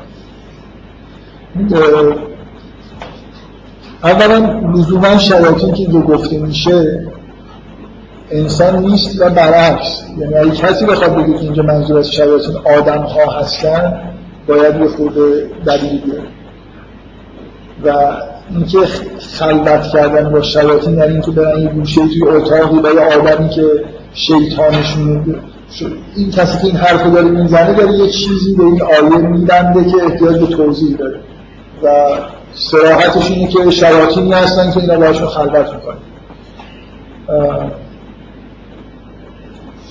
خب من می‌خوام خود فقط اینو توضیح بدم که این خلوت شیطانی یعنی چی؟ لزوما لازم نیست شما در محضر یه آدمی باشید تا یه حرفی به اون آدم بزنید. شما ممکنه تنها باشید و یه حرفی بزنید و درونتون انگار با کسی دارید صحبت کنید به منظورم می‌فهمید. بدیهیه که حرف زدن معنیش این نیست که من حتما در واقعا با یه نفر خلوت بکنم. من به خلوت خودم میرم من در درونم یه آدمای زندگی می‌کنم. اصلا واقعیت اینه من با شما هم که دارم صحبت می‌کنم با تصویری از شما که توی ذهن من هست دارم صحبت می‌کنم. من مستقیم. من مثلا فرض کنید فرضی بر این می‌ذارم که این آدمی که مثلا اگه یه آدم خیلی بشناسم به تدریج از این آدم تأثیری روی من گذاشته. من یه تصویری ازش ساختم. این چه چیزایی رو می‌دونه چه چیزایی نمی‌دونه چه چیزایی رو قبول داره چه چیزایی رو مسخره می‌کنه چه چیزایی به نظرش جالب می‌رسن. مثلا وقتی من مقابل یه نفر وای و برخلاف اون چیزی که واقعا تو ذهنم هست یه حرفی می‌زنم برای خوشاینده اون این نتیجه اینه که من فکر می‌کنم این آدم از این روز حرفا خوشش از فلان چیز بله. آدمایی که اصولا خیلی شخصیت محکمی ندارن ویژگیاشون این و هر کسی که می‌رسن برای خوشایندش چیزایی میگن. اگه اون از چیزایی بعدش میاد اینم شروع می‌کنن بد گفتن. اگه از چیزایی خوششون فکر می‌کنن خوشش میاد شروع می‌کنن مثلا. اگه قبلا یه چیزی که مسخره کرده باشه جلوی اون جرأت نمی‌کنه. حرف مثلا فلان آدمو بزنه. چون یه جورایی فکر می‌کنه که این از اون بعدش میاد. منظورم می‌فهمید. ما با یه عالم تصویر از آدمهای دیگه تو ذهن خودمون زندگی می‌کنیم. و گاهی با این تصاویر ممکنه حرف بزنیم خودمون انگار در خلوت نشستیم خودمون در محضر یه آدم دیگه انگار داریم فرض می‌کنیم و یه جوری جوابش بدیم. خیلی از آدما مثلا وقتی که یه ماجرای پیش میاد پیش خودشون میگن یه فلانی بود اینجا چی می‌گفت؟ اگه فلانی بود چیکار می‌کرد؟ مثل اینکه وقتی یه عالم خیلی کسی که تاثیر گذاشته انگار همیشه کنارش وایساده و این داره جواب اون هم باید بده تو حرفایی که داره می‌زنه. موضوع اینه که این تصاویر بیشتر هم شیاطین هستن تا اون آدم ها من یه بارم قبلا به مناسبت این حرف زدم. چون ممکن یه یه کارایی بکنید برای جلب رضایت مثلا فرض کنید پدرتون و خیلی کارهای بدی هم بکنید. چون فکر پدرتون دوست داره که شما این کارها رو بکنید. اون کارها رو نکنید. برای که ممکنه هیچ وقت پدرتون واقعا همچین چیزی رو از شما نخواسته یعنی برداشت کاملا اشتباهی چیزی تحریف شده تو ذهنتون از خواستهای دیگران ممکنه به وجود بیاد که بر اساسش کلی از کارهای درست رو نکنید و کارهای غلط رو بکنید. بعدا ممکنه متوجه بشید که مثلا بعد از چهل سال بگید من تمام زندگی مثلا اینجوری به فکر می‌کنم برای خاطر تو در میگم من کی گفتم؟ من اصلا بدم میاد این کارا که اینکه من این تصاویر می‌تونه تصاویر شیطانی باشه واقعیت اینه که همه آدما عمیق رو بهشون نگاه بکنید از کارهای درست خوششون میاد از کارهای غلط بعدشون میاد. اینکه چطور در ذهن یه آدم تصویری از یه آدم دیگه جا می‌گیره. که برای خاطر رضایت مثلا فرض این آدم کلی اشتباه زندگی می‌کنه اینجا یه دخالت های شیطانی ممکنه وجود داشته باشه. حالا این دخالت های شیطانی واقعا چون آدم خاص در بیرون اتفاق افتاده. اون آدم واقعا یه چیزایی خواسته از این شخص به دلیل اینکه شیطان اون منحرف کرده. یا نه اصلا این در این کانال ارتباطی شیطان دخالت کرده و یه تصویری ساخته اون تصویر به این آدم داره فشار میاره که یه کارایی رو بکنه یا نکنه. منظورم الان می‌فهمید در محضر شیاطین بودن این شیاطین از طریق در واقع تصاویر واقعی یا تحریف شده از آدمایی که اطراف من مثلا در درون من دارن زندگی می‌کنن. من در خلوت هستم ولی یه جوری دارم اینا جواب این شیاطین رو میدم من واقعا آدمایی رو فکر می‌کنم که می‌تونم بگم شناختم تو زندگی خودم یه جوری درک درست ممکن از این ماجرا داشته باشه ببینید اصلا توی خانواده های زندگی کردن که دین رو به مسخره می‌گیرن طرف الان یه جوری کار اوقات ممکنه یه چیزای دینی می‌بینه خوشش میاد.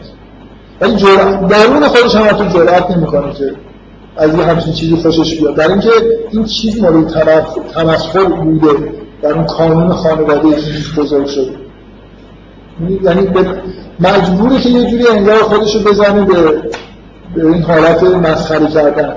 یه چیزی از درون بهش فشار میاره. ولی اینکه یه جایی داره آدم مذهبی مثلا آشنا شده اصلا تاثیر آدم قرار گرفته. ولی اون تصویر والدی که مثلا در درونش هست اون بهش فشار میاره که یه جوری اینو خرابش بکنه. من چیزی که می‌خوام بگم اینه که این خلال کلا شیاطینه. معنیش نیست که آدمی واقعا وجود داره اینا هر مدت یه بار میان در محضرش توی اتاق خلوت. خلوت هم باید باشه دیگه. تو اون اتاقه میشینن در محضرش به اون گزارش میدن که نه ما این حرفایی که زدیم به این آدما اینا رو مسخرهش می‌کردیم این خود حالت در فانتزی از این آیه است که هم با واقعیت جور در میاد هم این مفهوم شیاطین رو داره عوض می‌کنه کسی که اینجوری میفهم حرف از این نیست که در محضر آدم هایی میدن و اگه در مورد انسان واژه شیطان به کاری برید باید چیزی دیگه تو قرآن اصولا وقتی میگه شیطان یعنی اصلا شیطان.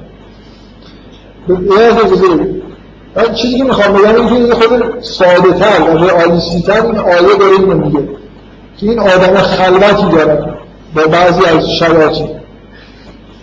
این شیاطین در واقع همین تصاویر شیطانی که تو ذهن خودشون هست. ممکنه حتی دوستی داشته باشن که واقعا وجود داره در عالم خارج. یعنی حتی لازم نیست همچین موجودی واقعا وجود داشته باشه.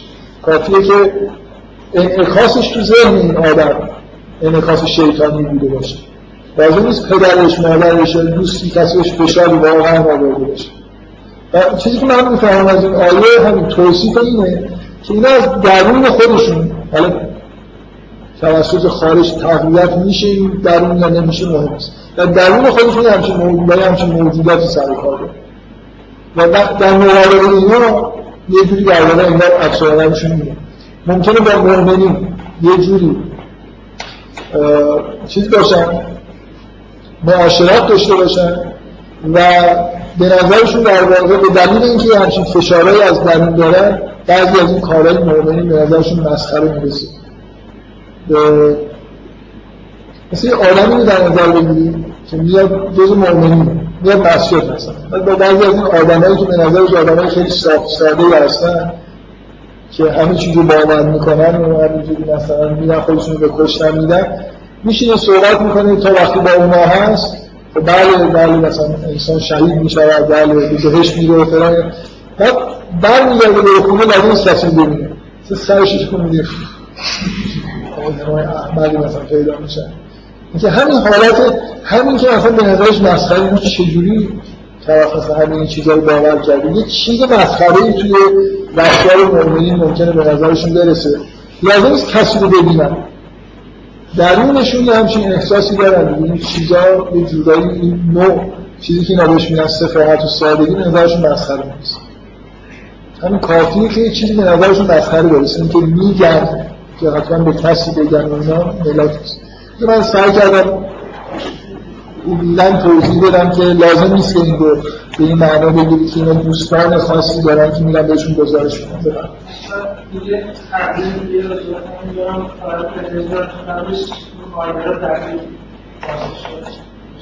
میگه رجل الله الذین آمنی وقتی مؤمنین رو ملاقات می‌کنن قالوا آمنا جلو اونا میگن که ما هم ایمان داریم. و از خلق الى شیاطینهم وقتی خلوت می‌کنن با شیاطین خودشون شیاطین هم. قالوا انا معکم میگن که ما با شما انما نحن مستهزئ جز نیست که ما مسخره می‌کنیم استهزا می‌کنیم. الله یستهزئ به خداست که اینا رو به مسخره گرفته. و یمدهم فی طغیانهم یعمهون. و اینا رو در طغیان خودشون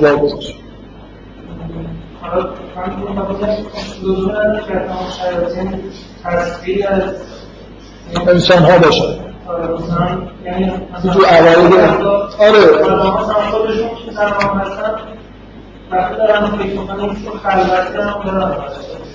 این آدم ها اصولا از این خلوت ها زیاد. با خودشون حرف بزنن همش در مثلا یکی از ویژه من جلسه اول گفتم یکی از ویژگی هاشون در واقع اینه که خیلی تحت چرا ایمان دارن به دلیل والدشون بهشون اتفاقا این آدمایی هستن که خودشون به ایمان نرسیدن. اینا توی محیط مذهبی به دنیا اومدن یه جوری ایمان ایمان رو پذیرفتن. ولی ندیدن. عقاید دینی رو بهش نرسیدن خودشون. آدمی که در تاثیر والدین یک ویژگی‌هاشون دیگه. همش در درون شروع ای داره توضیح میده ای داره بحث می‌کنه با یه آدم. با چیزی که اصلا وجود نداره. در اینکه در واقع ذهنش توسط نیروهای خارجی انگار هی داره کنترل میشه. فکر می‌کنم که نشانه های بلوغ مثلا فکری که آدم ها به کسی تو ذهن خودشون هم توضیح نمیدن که چرا یه کارهایی رو کردن نکردن یا هی مثلا درگیر چیز باشن. یه بعضی از آدما همیشه در محضر دیگران هستن. در خلوت هم که هستن یه جوری انگار در محضر دیگران. در یه جوری حالت توی جمع بودن حالت طبیعی شد. خیلی موجودات تنهایی اصلا وجود نداره. اینکه وجودشون وابسته به جمعیه که توش مثلا زندگی کرد. حالا چیزتون اینه که لزوما با تصویر یه آدم هم سرکار لازم نیست داشته باشه. من یه چیزی از انجیل بگم بهتون که چقدر توی انجیل تاکید هست که عیسی از توی این آدما شیاطین رو اخراج می‌کرد. هفتاد تا مثلا چون هفتصد تا از توی آدمی شیطان. اینکه در درون آدمایی که گناهکارن و راه های بدینن یه واقعا یه موجوداتی داره زندگی می‌کنه. که یه روایتی هست که میگه که کاری که شیاطین می‌کنن اینه که میان توی قلب مؤمن تخم گذاری می‌کنن و بعد از توی این تخم شیاطین جدیدی. اولین باری که خیلی وقت پیش این روایت شده شاید چیزه چنان توصیف خوبی از اینکه گزاره غلط اونجا گذاری این از توش هفتاد تا گزاره غلط دیگه در این همینجور تکثیر میشه. مثل اینکه واقعا حالا من نمی‌خوام اصرار بکنم که اینجا با, شرایطی واقعی به معنای دوگانه است من سر کار در هر حال این معنی این آیه این نیست که این آدما حتی ارتباط با یک شخص خاصی داشته باشن که کافر باشه یا مثلا رئیسشون باشه و این حرفا. همه این چیزا در میتر اگه معنی بکنید با ظاهر آیه سازگار کرد بفرمایید. حالت یعنی چی؟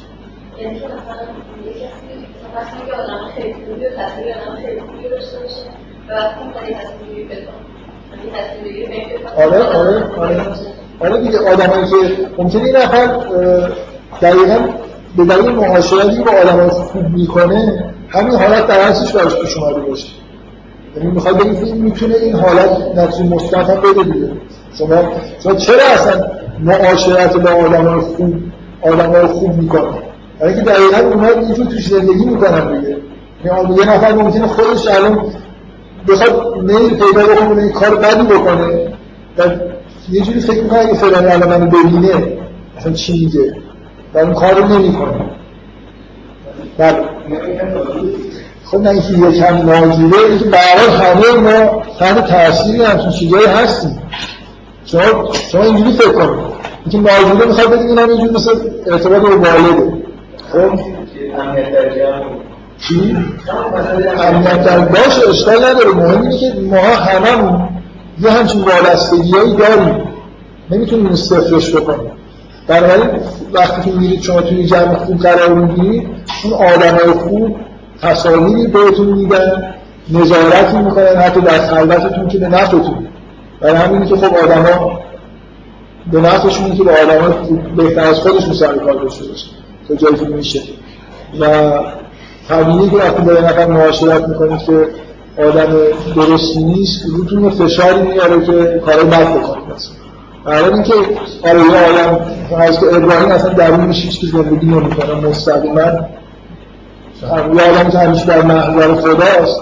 و فقط به این فکر می‌کنه که الان من کار بکنم خدا چی میگه؟ مثلا آقای در میگه چی میگه؟ اصلا براش وجود نداره.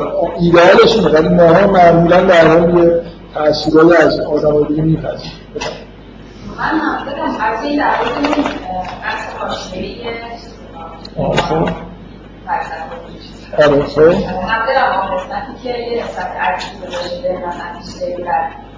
ایمان خب. ولی مثلا یه چیزی مثلا شما می‌زنی مثلا مثلا مثلا مثلا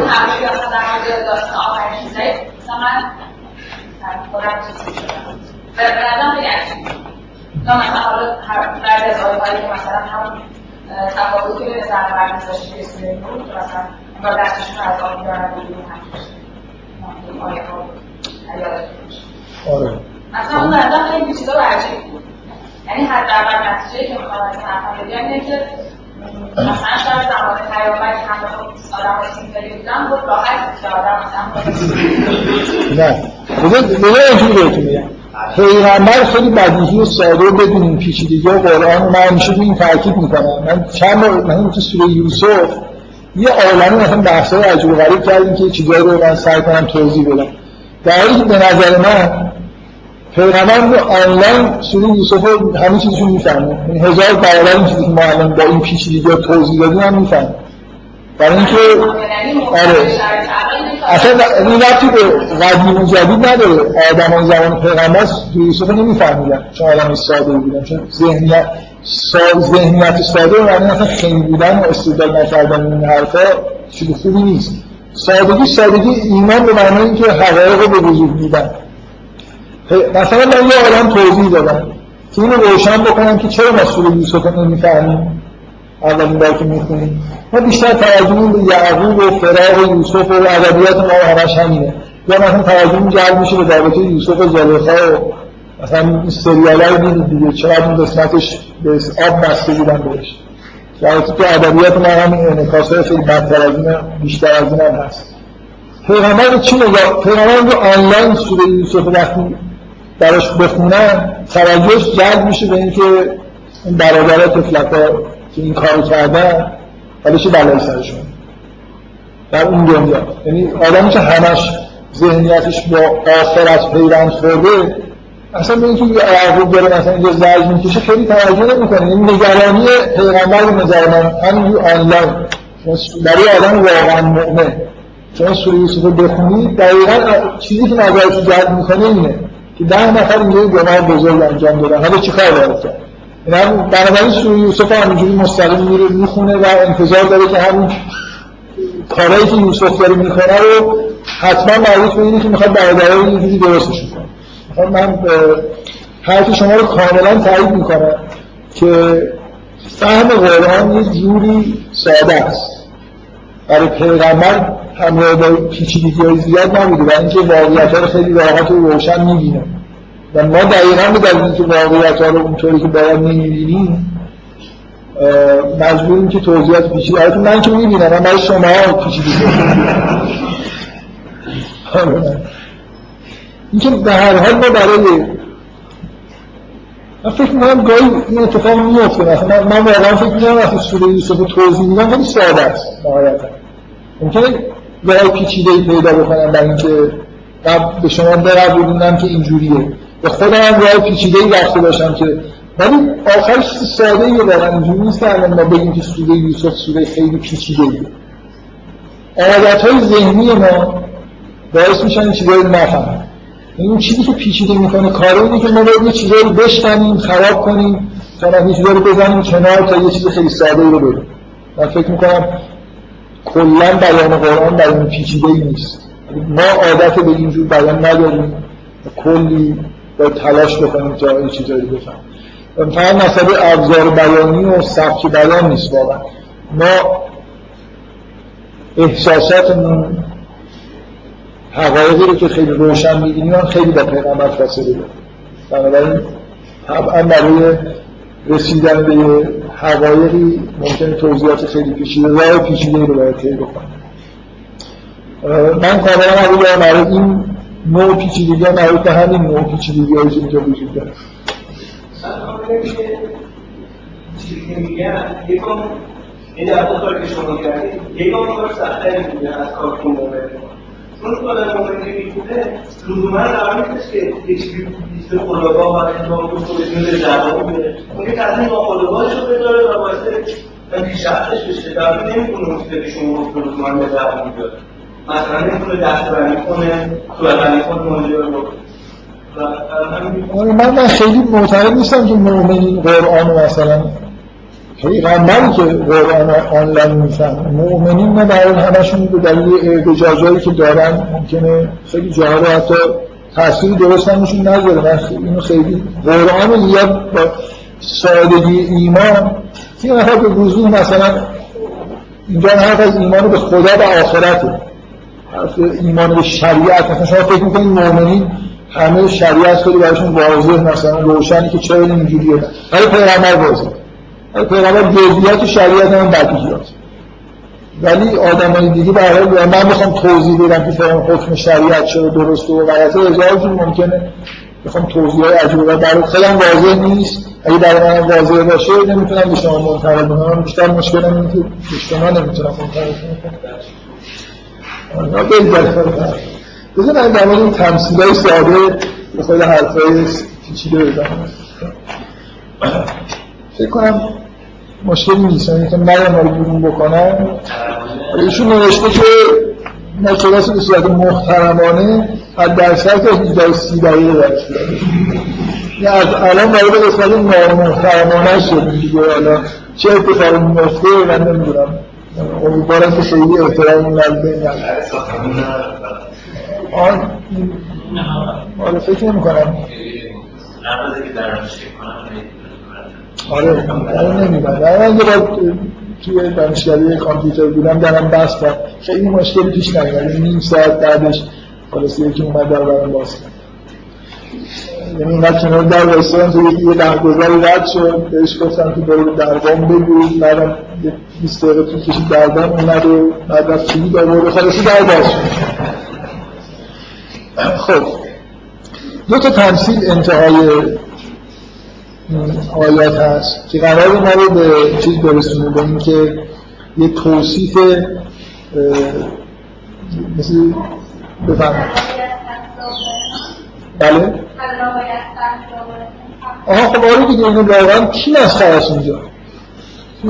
آدم خندهدار اینجا کیه؟ آدم خندهدار همین اینا هستن دیگه کارهای خندهدار دارن می‌کنن یعنی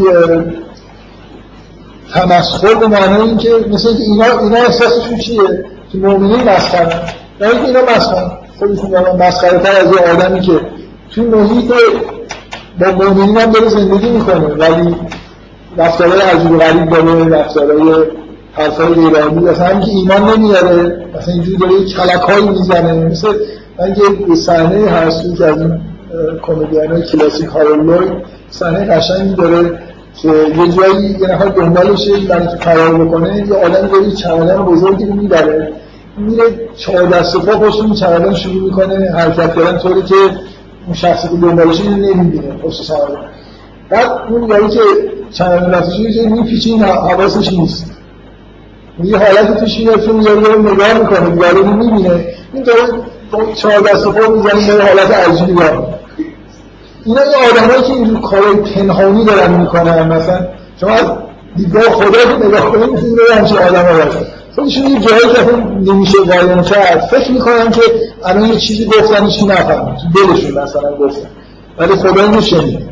یه آدم کار مسخره من فکر واقعا موضوع خنده‌دار یعنی از بالا نگاهشون بکنید کل زندگیشون یه جوری زندگی خنده‌دار رفتارهایی که می‌کنن مسخره است آدمی که آدمی که اصولا میره دنبال این خدا رو فریب بده اون خنده‌دار مثلا بچه کوچولویی که داره مثلا با یه چیزایی که اصلا نمی‌فهمه بازیایی می‌کنه و همین گاهی مثال می‌زنم در مورد یه چیزی دیگه اینو میگم. مثل آدمی که با مهرهای شرکت مثل درگی بازی بکنه.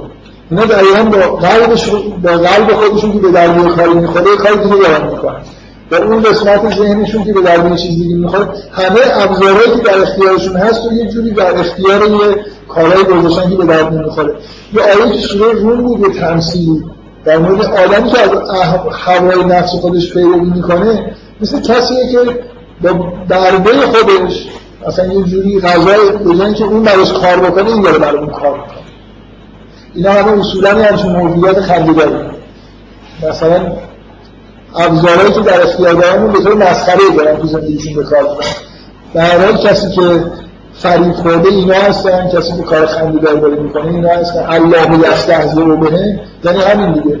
این روال به یه چیز مسخره در واقع منجر میشه به زندگی خنده‌داری داره منجر میشه. که جای تمسخر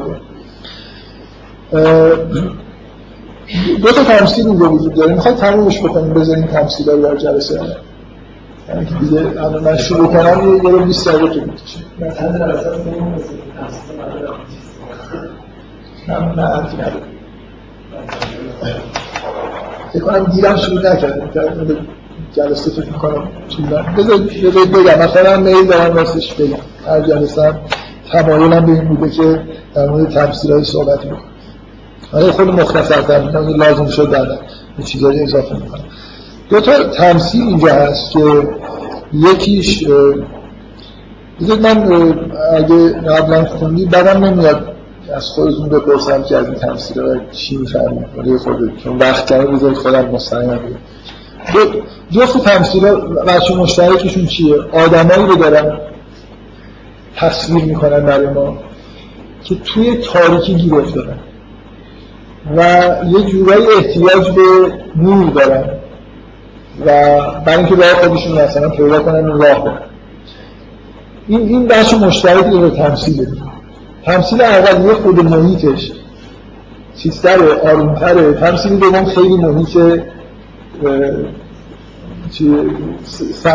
چی ترسناکتری داره. برای اینکه تاریخی همراه با مثلا رعد و برق و این چیزا هست. که یه جایی توی تمثیل دوم میگه که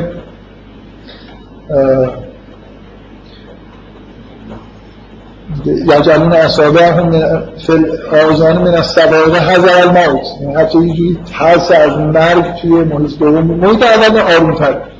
تفاوت عمده اولی و دومی که تو اولی اینا خودشون دارن سعی می‌کنن که آتیشی روشن بکنن. فاعلا و یه نوری برای خودشون دست پا بکنن. تصویر اول تصویری آدمی که در تاریخی گیر کرده و داره سعی می‌کنه این چیزی روشن بکنه یه آتشی رو و راه رو پیدا بکنه. تصویر دوم اصلا اینا مفعولن یعنی اینا در یه جای قرار گرفتن از خارج یه نورهایی همراه با صدا و رعد و برق و اینجور چیزا می‌زنه. باز مسئله اینا نوره. اینا حتی توی اون نور برق هم یه جورایی سعی می‌کنن که توی ظلمت به راهی پیدا بکنن.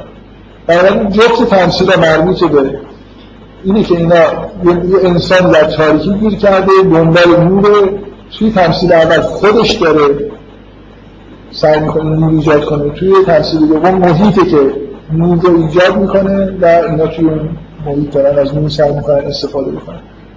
این تمثیل ها در واقع برمیگرده به وضعیت روان اینا این آدما آدمایی هستن که توی زیر اون کذبه هایی که ساختن شناختای غلط خلاصه به تاریخی رسیدن.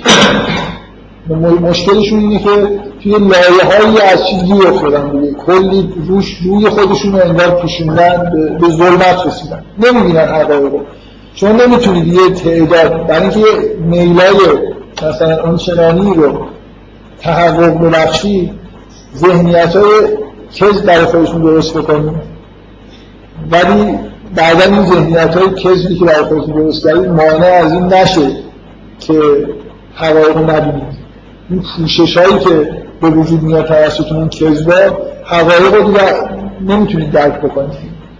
اینا آدمایی هستن که مثل در واقع بچه مشترکشون با کفار از نظر باطنی کافرن. اینا در پوشش قرار گرفتن برای حجاب هایی قرار گرفتن به اصطلاح عرفا مرتب در همه ما قلبمون برای حجاب هایی حالا این حجاب چقدر غلظت داشته باشه دیگه بستگی به وضع خود این حجاب نتیجه همون شناخته غلطی که از اعمال و امیال اشتباه در واقع به وجود اومده. خب بنابراین اینکه این موجودات موجودات توی ظلمت هستن که واضحه که مثلا در مورد آدمایی صحبت می‌کنیم که در حجابن و راه رو نمی‌بینن حقایق رو نمی‌بینن. و اینکه همچین آدمایی تلاش می‌کنن که یه نوری به دست بیارن. شما نور رو با اون توصیفی که من تو خود سوره نور کردم خود مقایسه بکنیم مثلا اینا گاهگداری آدم ها ببینید من در مورد تمثیل اول چیزی که به ذهنم می‌رسه این شما همه این آدمایی که مذهبی هستن و به هر حال به یه نوعی به اون ایمان و تقوا به اون واقعی کمی نرسیدن واقعا داری تلاشایی می‌کنن در جهت اینکه ایمان به دست بیارن حال مذهبی مثلا پیدا بکنن اینجوری نیست که شما وقتی این آدم تو محیط ایمانی داره زندگی می‌کنه نظر نماز می‌کنه ممکنه بره توی مراسم رو دعا شرکت کنه. توی مراسم اینا اصولا فکر می‌کنم تیپش اینجوری اهل مراسم زیاد هست برای به جمع بشن و خلاصی با هم اینجوری بیشتر به اصطلاح حال می‌کنه تنهایی یا آدم بشینه برای خودش مثلا تو خونه خودش. حالا ممکنه یه آدمی که توی تربیت های مذهبی این چنینی داشته ولی ایمان نداره حتی نماز شب بخونه. یعنی یه تلاشایی انجام بده برای اینکه در جهت مذهب خودش.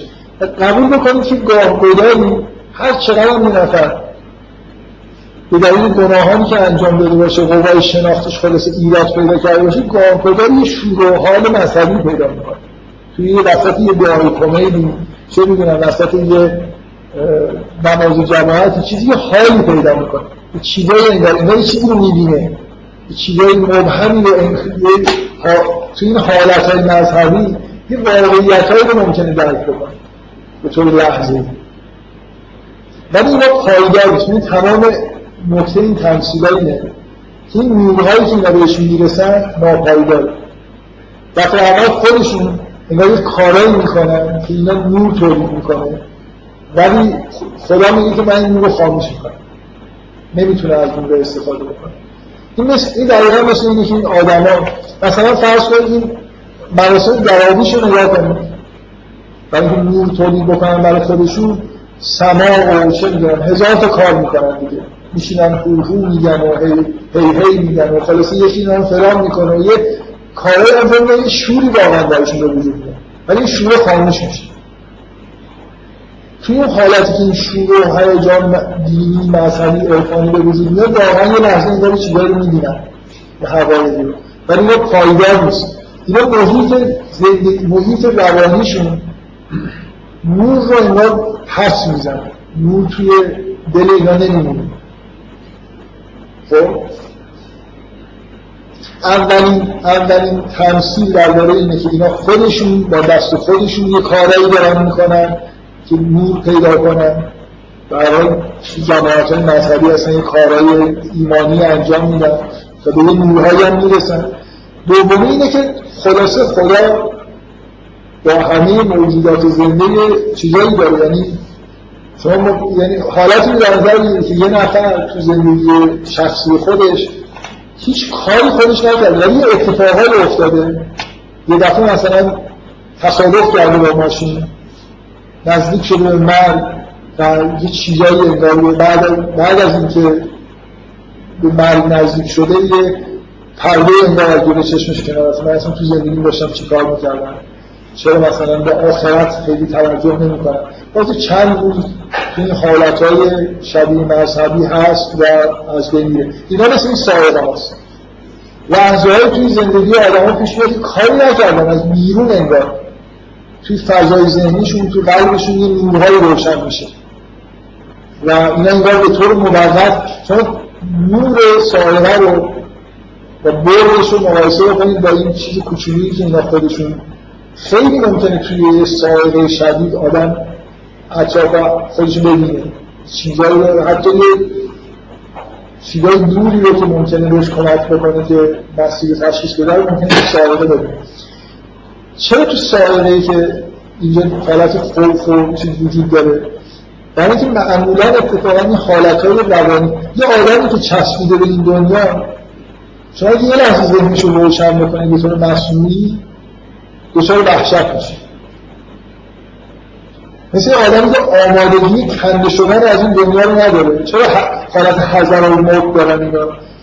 شما یه آدمی رو که الان یه آدمی که مؤمن نیست یه دفعه حقایق رو ببینید اصلا نش می‌کنه. از اینکه تا حالا اینجوری زندگی کرده و باید از اون دیگه زندگی بکنه. باید همه این هواهای اصلا نفسانیشو بذاره کنار زندگی شده تغییر بزرگی بده. یعنی آیه که خیلی بهش ارجاع میده آیه هست که میگن درباره شخصی به اسم بلعم داوره مهم نیست که اسمش چی بوده. میگه که تو سوره اعرافه میگه این آدم ما بهش آیات خودمون رو داریم ولی ولکن نو اخلد الالعرض این ول نکرد خلاص این نفسانیت رو چسبیده. مثل آدمی که چسبیده به زمین و ول نمی‌کنه. میگه مثلش مثل مثل سگه که اگه مثل مثل سگیه که اگه به سمتش نری پاس می‌کنه. به سمتش بری هم پاس می‌کنه. ازش دور بشی پاس می‌کنه. این آدمی رو در نظر بگیرید که مثلا مذهبی. تمام مدت نشسته داره دعا می‌کنه که خدا یه حالی بهش بده. نمی‌دونم مثلا از این ظلمات خارج بشه ولی اگه یه حالی پیدا بکنه به شدت میچسبه اتفاقا به یعنی اینکه خدا بهش رو نداره. که همش داره جزا و فضا می‌کنه که خدا چرا مثلا بر من تجلی نمی‌کنه. یعنی خدا تجلی می‌کنه که از ترس اصلا شروع می‌کنه داد بیداد خدا چیکار داری با من؟ مثلا داشتم زندگیمو می‌کردم. این آدم اینجوری آدمی که می‌دونه یه خدایی هست. ولی عادت نداره به خدا. نمی‌تونه با خدا زندگی کنه. از عملی فضای ذهنیش فضای زندگیش زندگی الهی نیست. خب این از این طرف می‌دونه خدا هست که خواستار اینه که خلاصه با خدا رابطه داشته باشه. ولی رابطه با خدا برای سخت. یعنی اگه یه جایی خدا به جنون بیاره خدا در مورد الذین فی قلوبهم مرض میگه که ما سالی که دو بار اینا رو توی شرایطی قرار میدیم امتحانش می‌کنیم توبه کنیم این همین سائقه است. این نورای خلاصه میاد از محیط.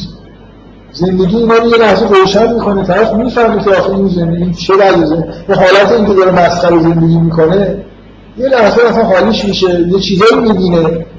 و تا یه حد میشه تشخیص میده که الان نباید این اینجوری زندگی کنم باید اینجوری زندگی بکنم.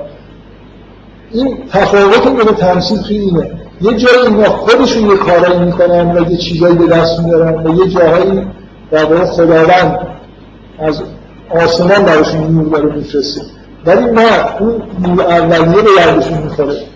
اینا اینا آدمایی هستن. به این آیه آخرش دقت کنیم میگه سومون بکمون امیون فهم لا یرجون اینا نمی‌خوام برگردن این اینا مثل آدمایی هستن که از نور دور شدن. این دنیا یه جایی داره. روشن اینا رفتن توی جنگل های تاریک و یه جاهایی که زیر سخفایی که نور توش نیست. چرا دوست دارم اونجا دور مثلا خاصی دیگه رفتن دنبال نور حالا می‌خوام که اونجا باشم. جایی که خدا در تاریکی رو قرار داده.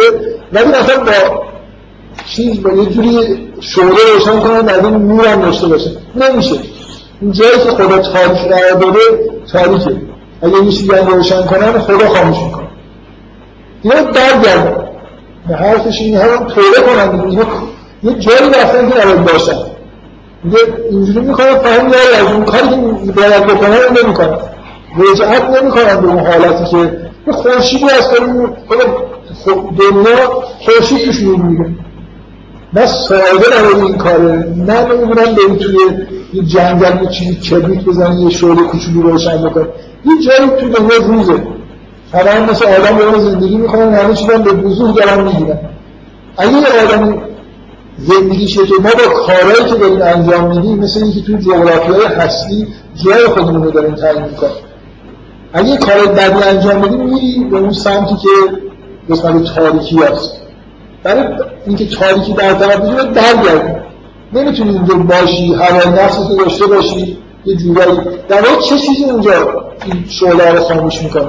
همون هوای نفسانی خاموش می‌کنه. یعنی خدا میگه من خاموش می‌کنم خدا اجازه نمیده. نشنید مثلا یه روایتی هست میگه که خدا میگه که من لذت عبادت رو به کسی که غیر من دوست داره نمیکشونم نمیشه تو هوای نفس داشته باشی. لذت مناجات و عبادت هم مثلا داشته باشی. خدا دنیا رو اینجوری قرار داده. و اگه می‌خوای لذت و مناجات رو ببری و عبادت بکنی وجود نورانی باشه یه چیزایی رو ول کن. نمیشه تو محیط ظلمت برای خود با چراغ قربه مثلا ببری بگی حالا من از تکنولوژی استفاده می‌کنم مثلا با مواد مخدر. الان عرفان چیز داریم دیگه شیمیایی. با مواد مخدر مثلا فرض یه جوری یه نوری به جای اون همه آبیش این کار رو می‌کنن این لازم نیست. و یه از این ورس های خیلی چیز هم هست که قیمت چند جارم گرون نیست. یکی بخوری اصلا ممکنه واقعا حالتهایی بهشون دست میده ممکنه کشف و شهودایی هم داشته باشن توی حالتش. ولی خاموش میشه دیگه. نور ثابت نمی‌تونن پیدا بکنن. این دو تا تمثیل در واقع تمثیل فضای ذهنی تاریک ایناست که به دلیل رفتارها و اعمال خودشون به یه جاهایی به تاریکی ها رسیدن. نه خدا اجازه میده که اینا اونجا بمونن و برای خودشون نور مصنوعی تولید بکنن و نه اون جرقه های آسمانی به دردشون می‌خواد. صاحب جرقه آسمانی یه چیزی تو ذهنشون انگار جرقه می‌زنه که اینا بیشتر در واقع در حالت خوف از اون نورهایی که از بیرون داره میاد اصولا آمادگی دیدن حقیقت نداره. اینو بذارید کنار این آیه آدم وقتی حرفا رو این تمثیل می‌خونه و این چیزا رو میشنوه خب خیلی چیز دیگه. یه آدمایی که تو ظلمت گیر کردن احتیاج به نور دارن و یه جوری آدم دوست داره که به این آدم ها اگه ما توی همچین شرایطی هستیم نظر روانی یه جوری چجوری می‌تونیم به نور برسیم؟ آیه آخر آیه کرسی رو یادتون بیاد. انگار یه جوری ادامه این تمثیل است. الله ولی الذین آمنوا. یخرجهم من الظلمات الی النور که اصلا خدا خدا کارش اینه کسی که ایمان میاره رفتار درستی انجام میده خدا تعهد می‌کنه. ولی کسی که ایمان میاره کاری که می‌کنه اینه یخرج من من الظلمات الی النور همه آدم که مؤمن نیستن مثل همین آدما اینا به کارشون به ظلمات کشیده راهش اینه که باید ولایت خدا رو در واقع بپذیرن ایمان بیارن تا به نور برسن. آیه بعد در آیه به دروازه تمثیل دقیقا داره همین میگه از این ورش. این ور از این ور به ولایت که نگاه کنید میشه عبودیت دیگه. میگه یا ایها الناس بدو ربکم الذی خلقکم والذین من قبلکم لعلکم تتقون. می‌خواد به تقوا برسید به اون گروه اول ملحق بشید باید ولایت خدا رو در واقع بپذیرید. بپذیرید خدا کارش اینه. شما رو یرزمون رو براتون انجام میده. شما رو می‌کشه می‌بره به سمتی که این هست. این کلیت رو بدونی که این جزئیات بشن کلیت این دوتا تمثیله که تمثیل های جالبی هم یعنی که یه احساسی نیستن که درون خود وحشتناک و چیز اینا پیدا بکنید که چجوری دارن زندگی می‌کنن. حالت های لحظه ای مثلا چیزایی رو می‌بینن ولی در چشم گوش ایناشون باز نمیشه. اینا مشکلات شناختیشون ادامه پیدا من نمی‌دونم واقعا. اگه جزئیاتی لازم شد بگم سعی می‌کنم اول جلسه آینده تکمیل بگم دیگه داره کاملا به اون قسمت های نامحترمانهش میشه نزدیک ساعت هفت. بسیار انشاءالله جلسه یک قسمتی از این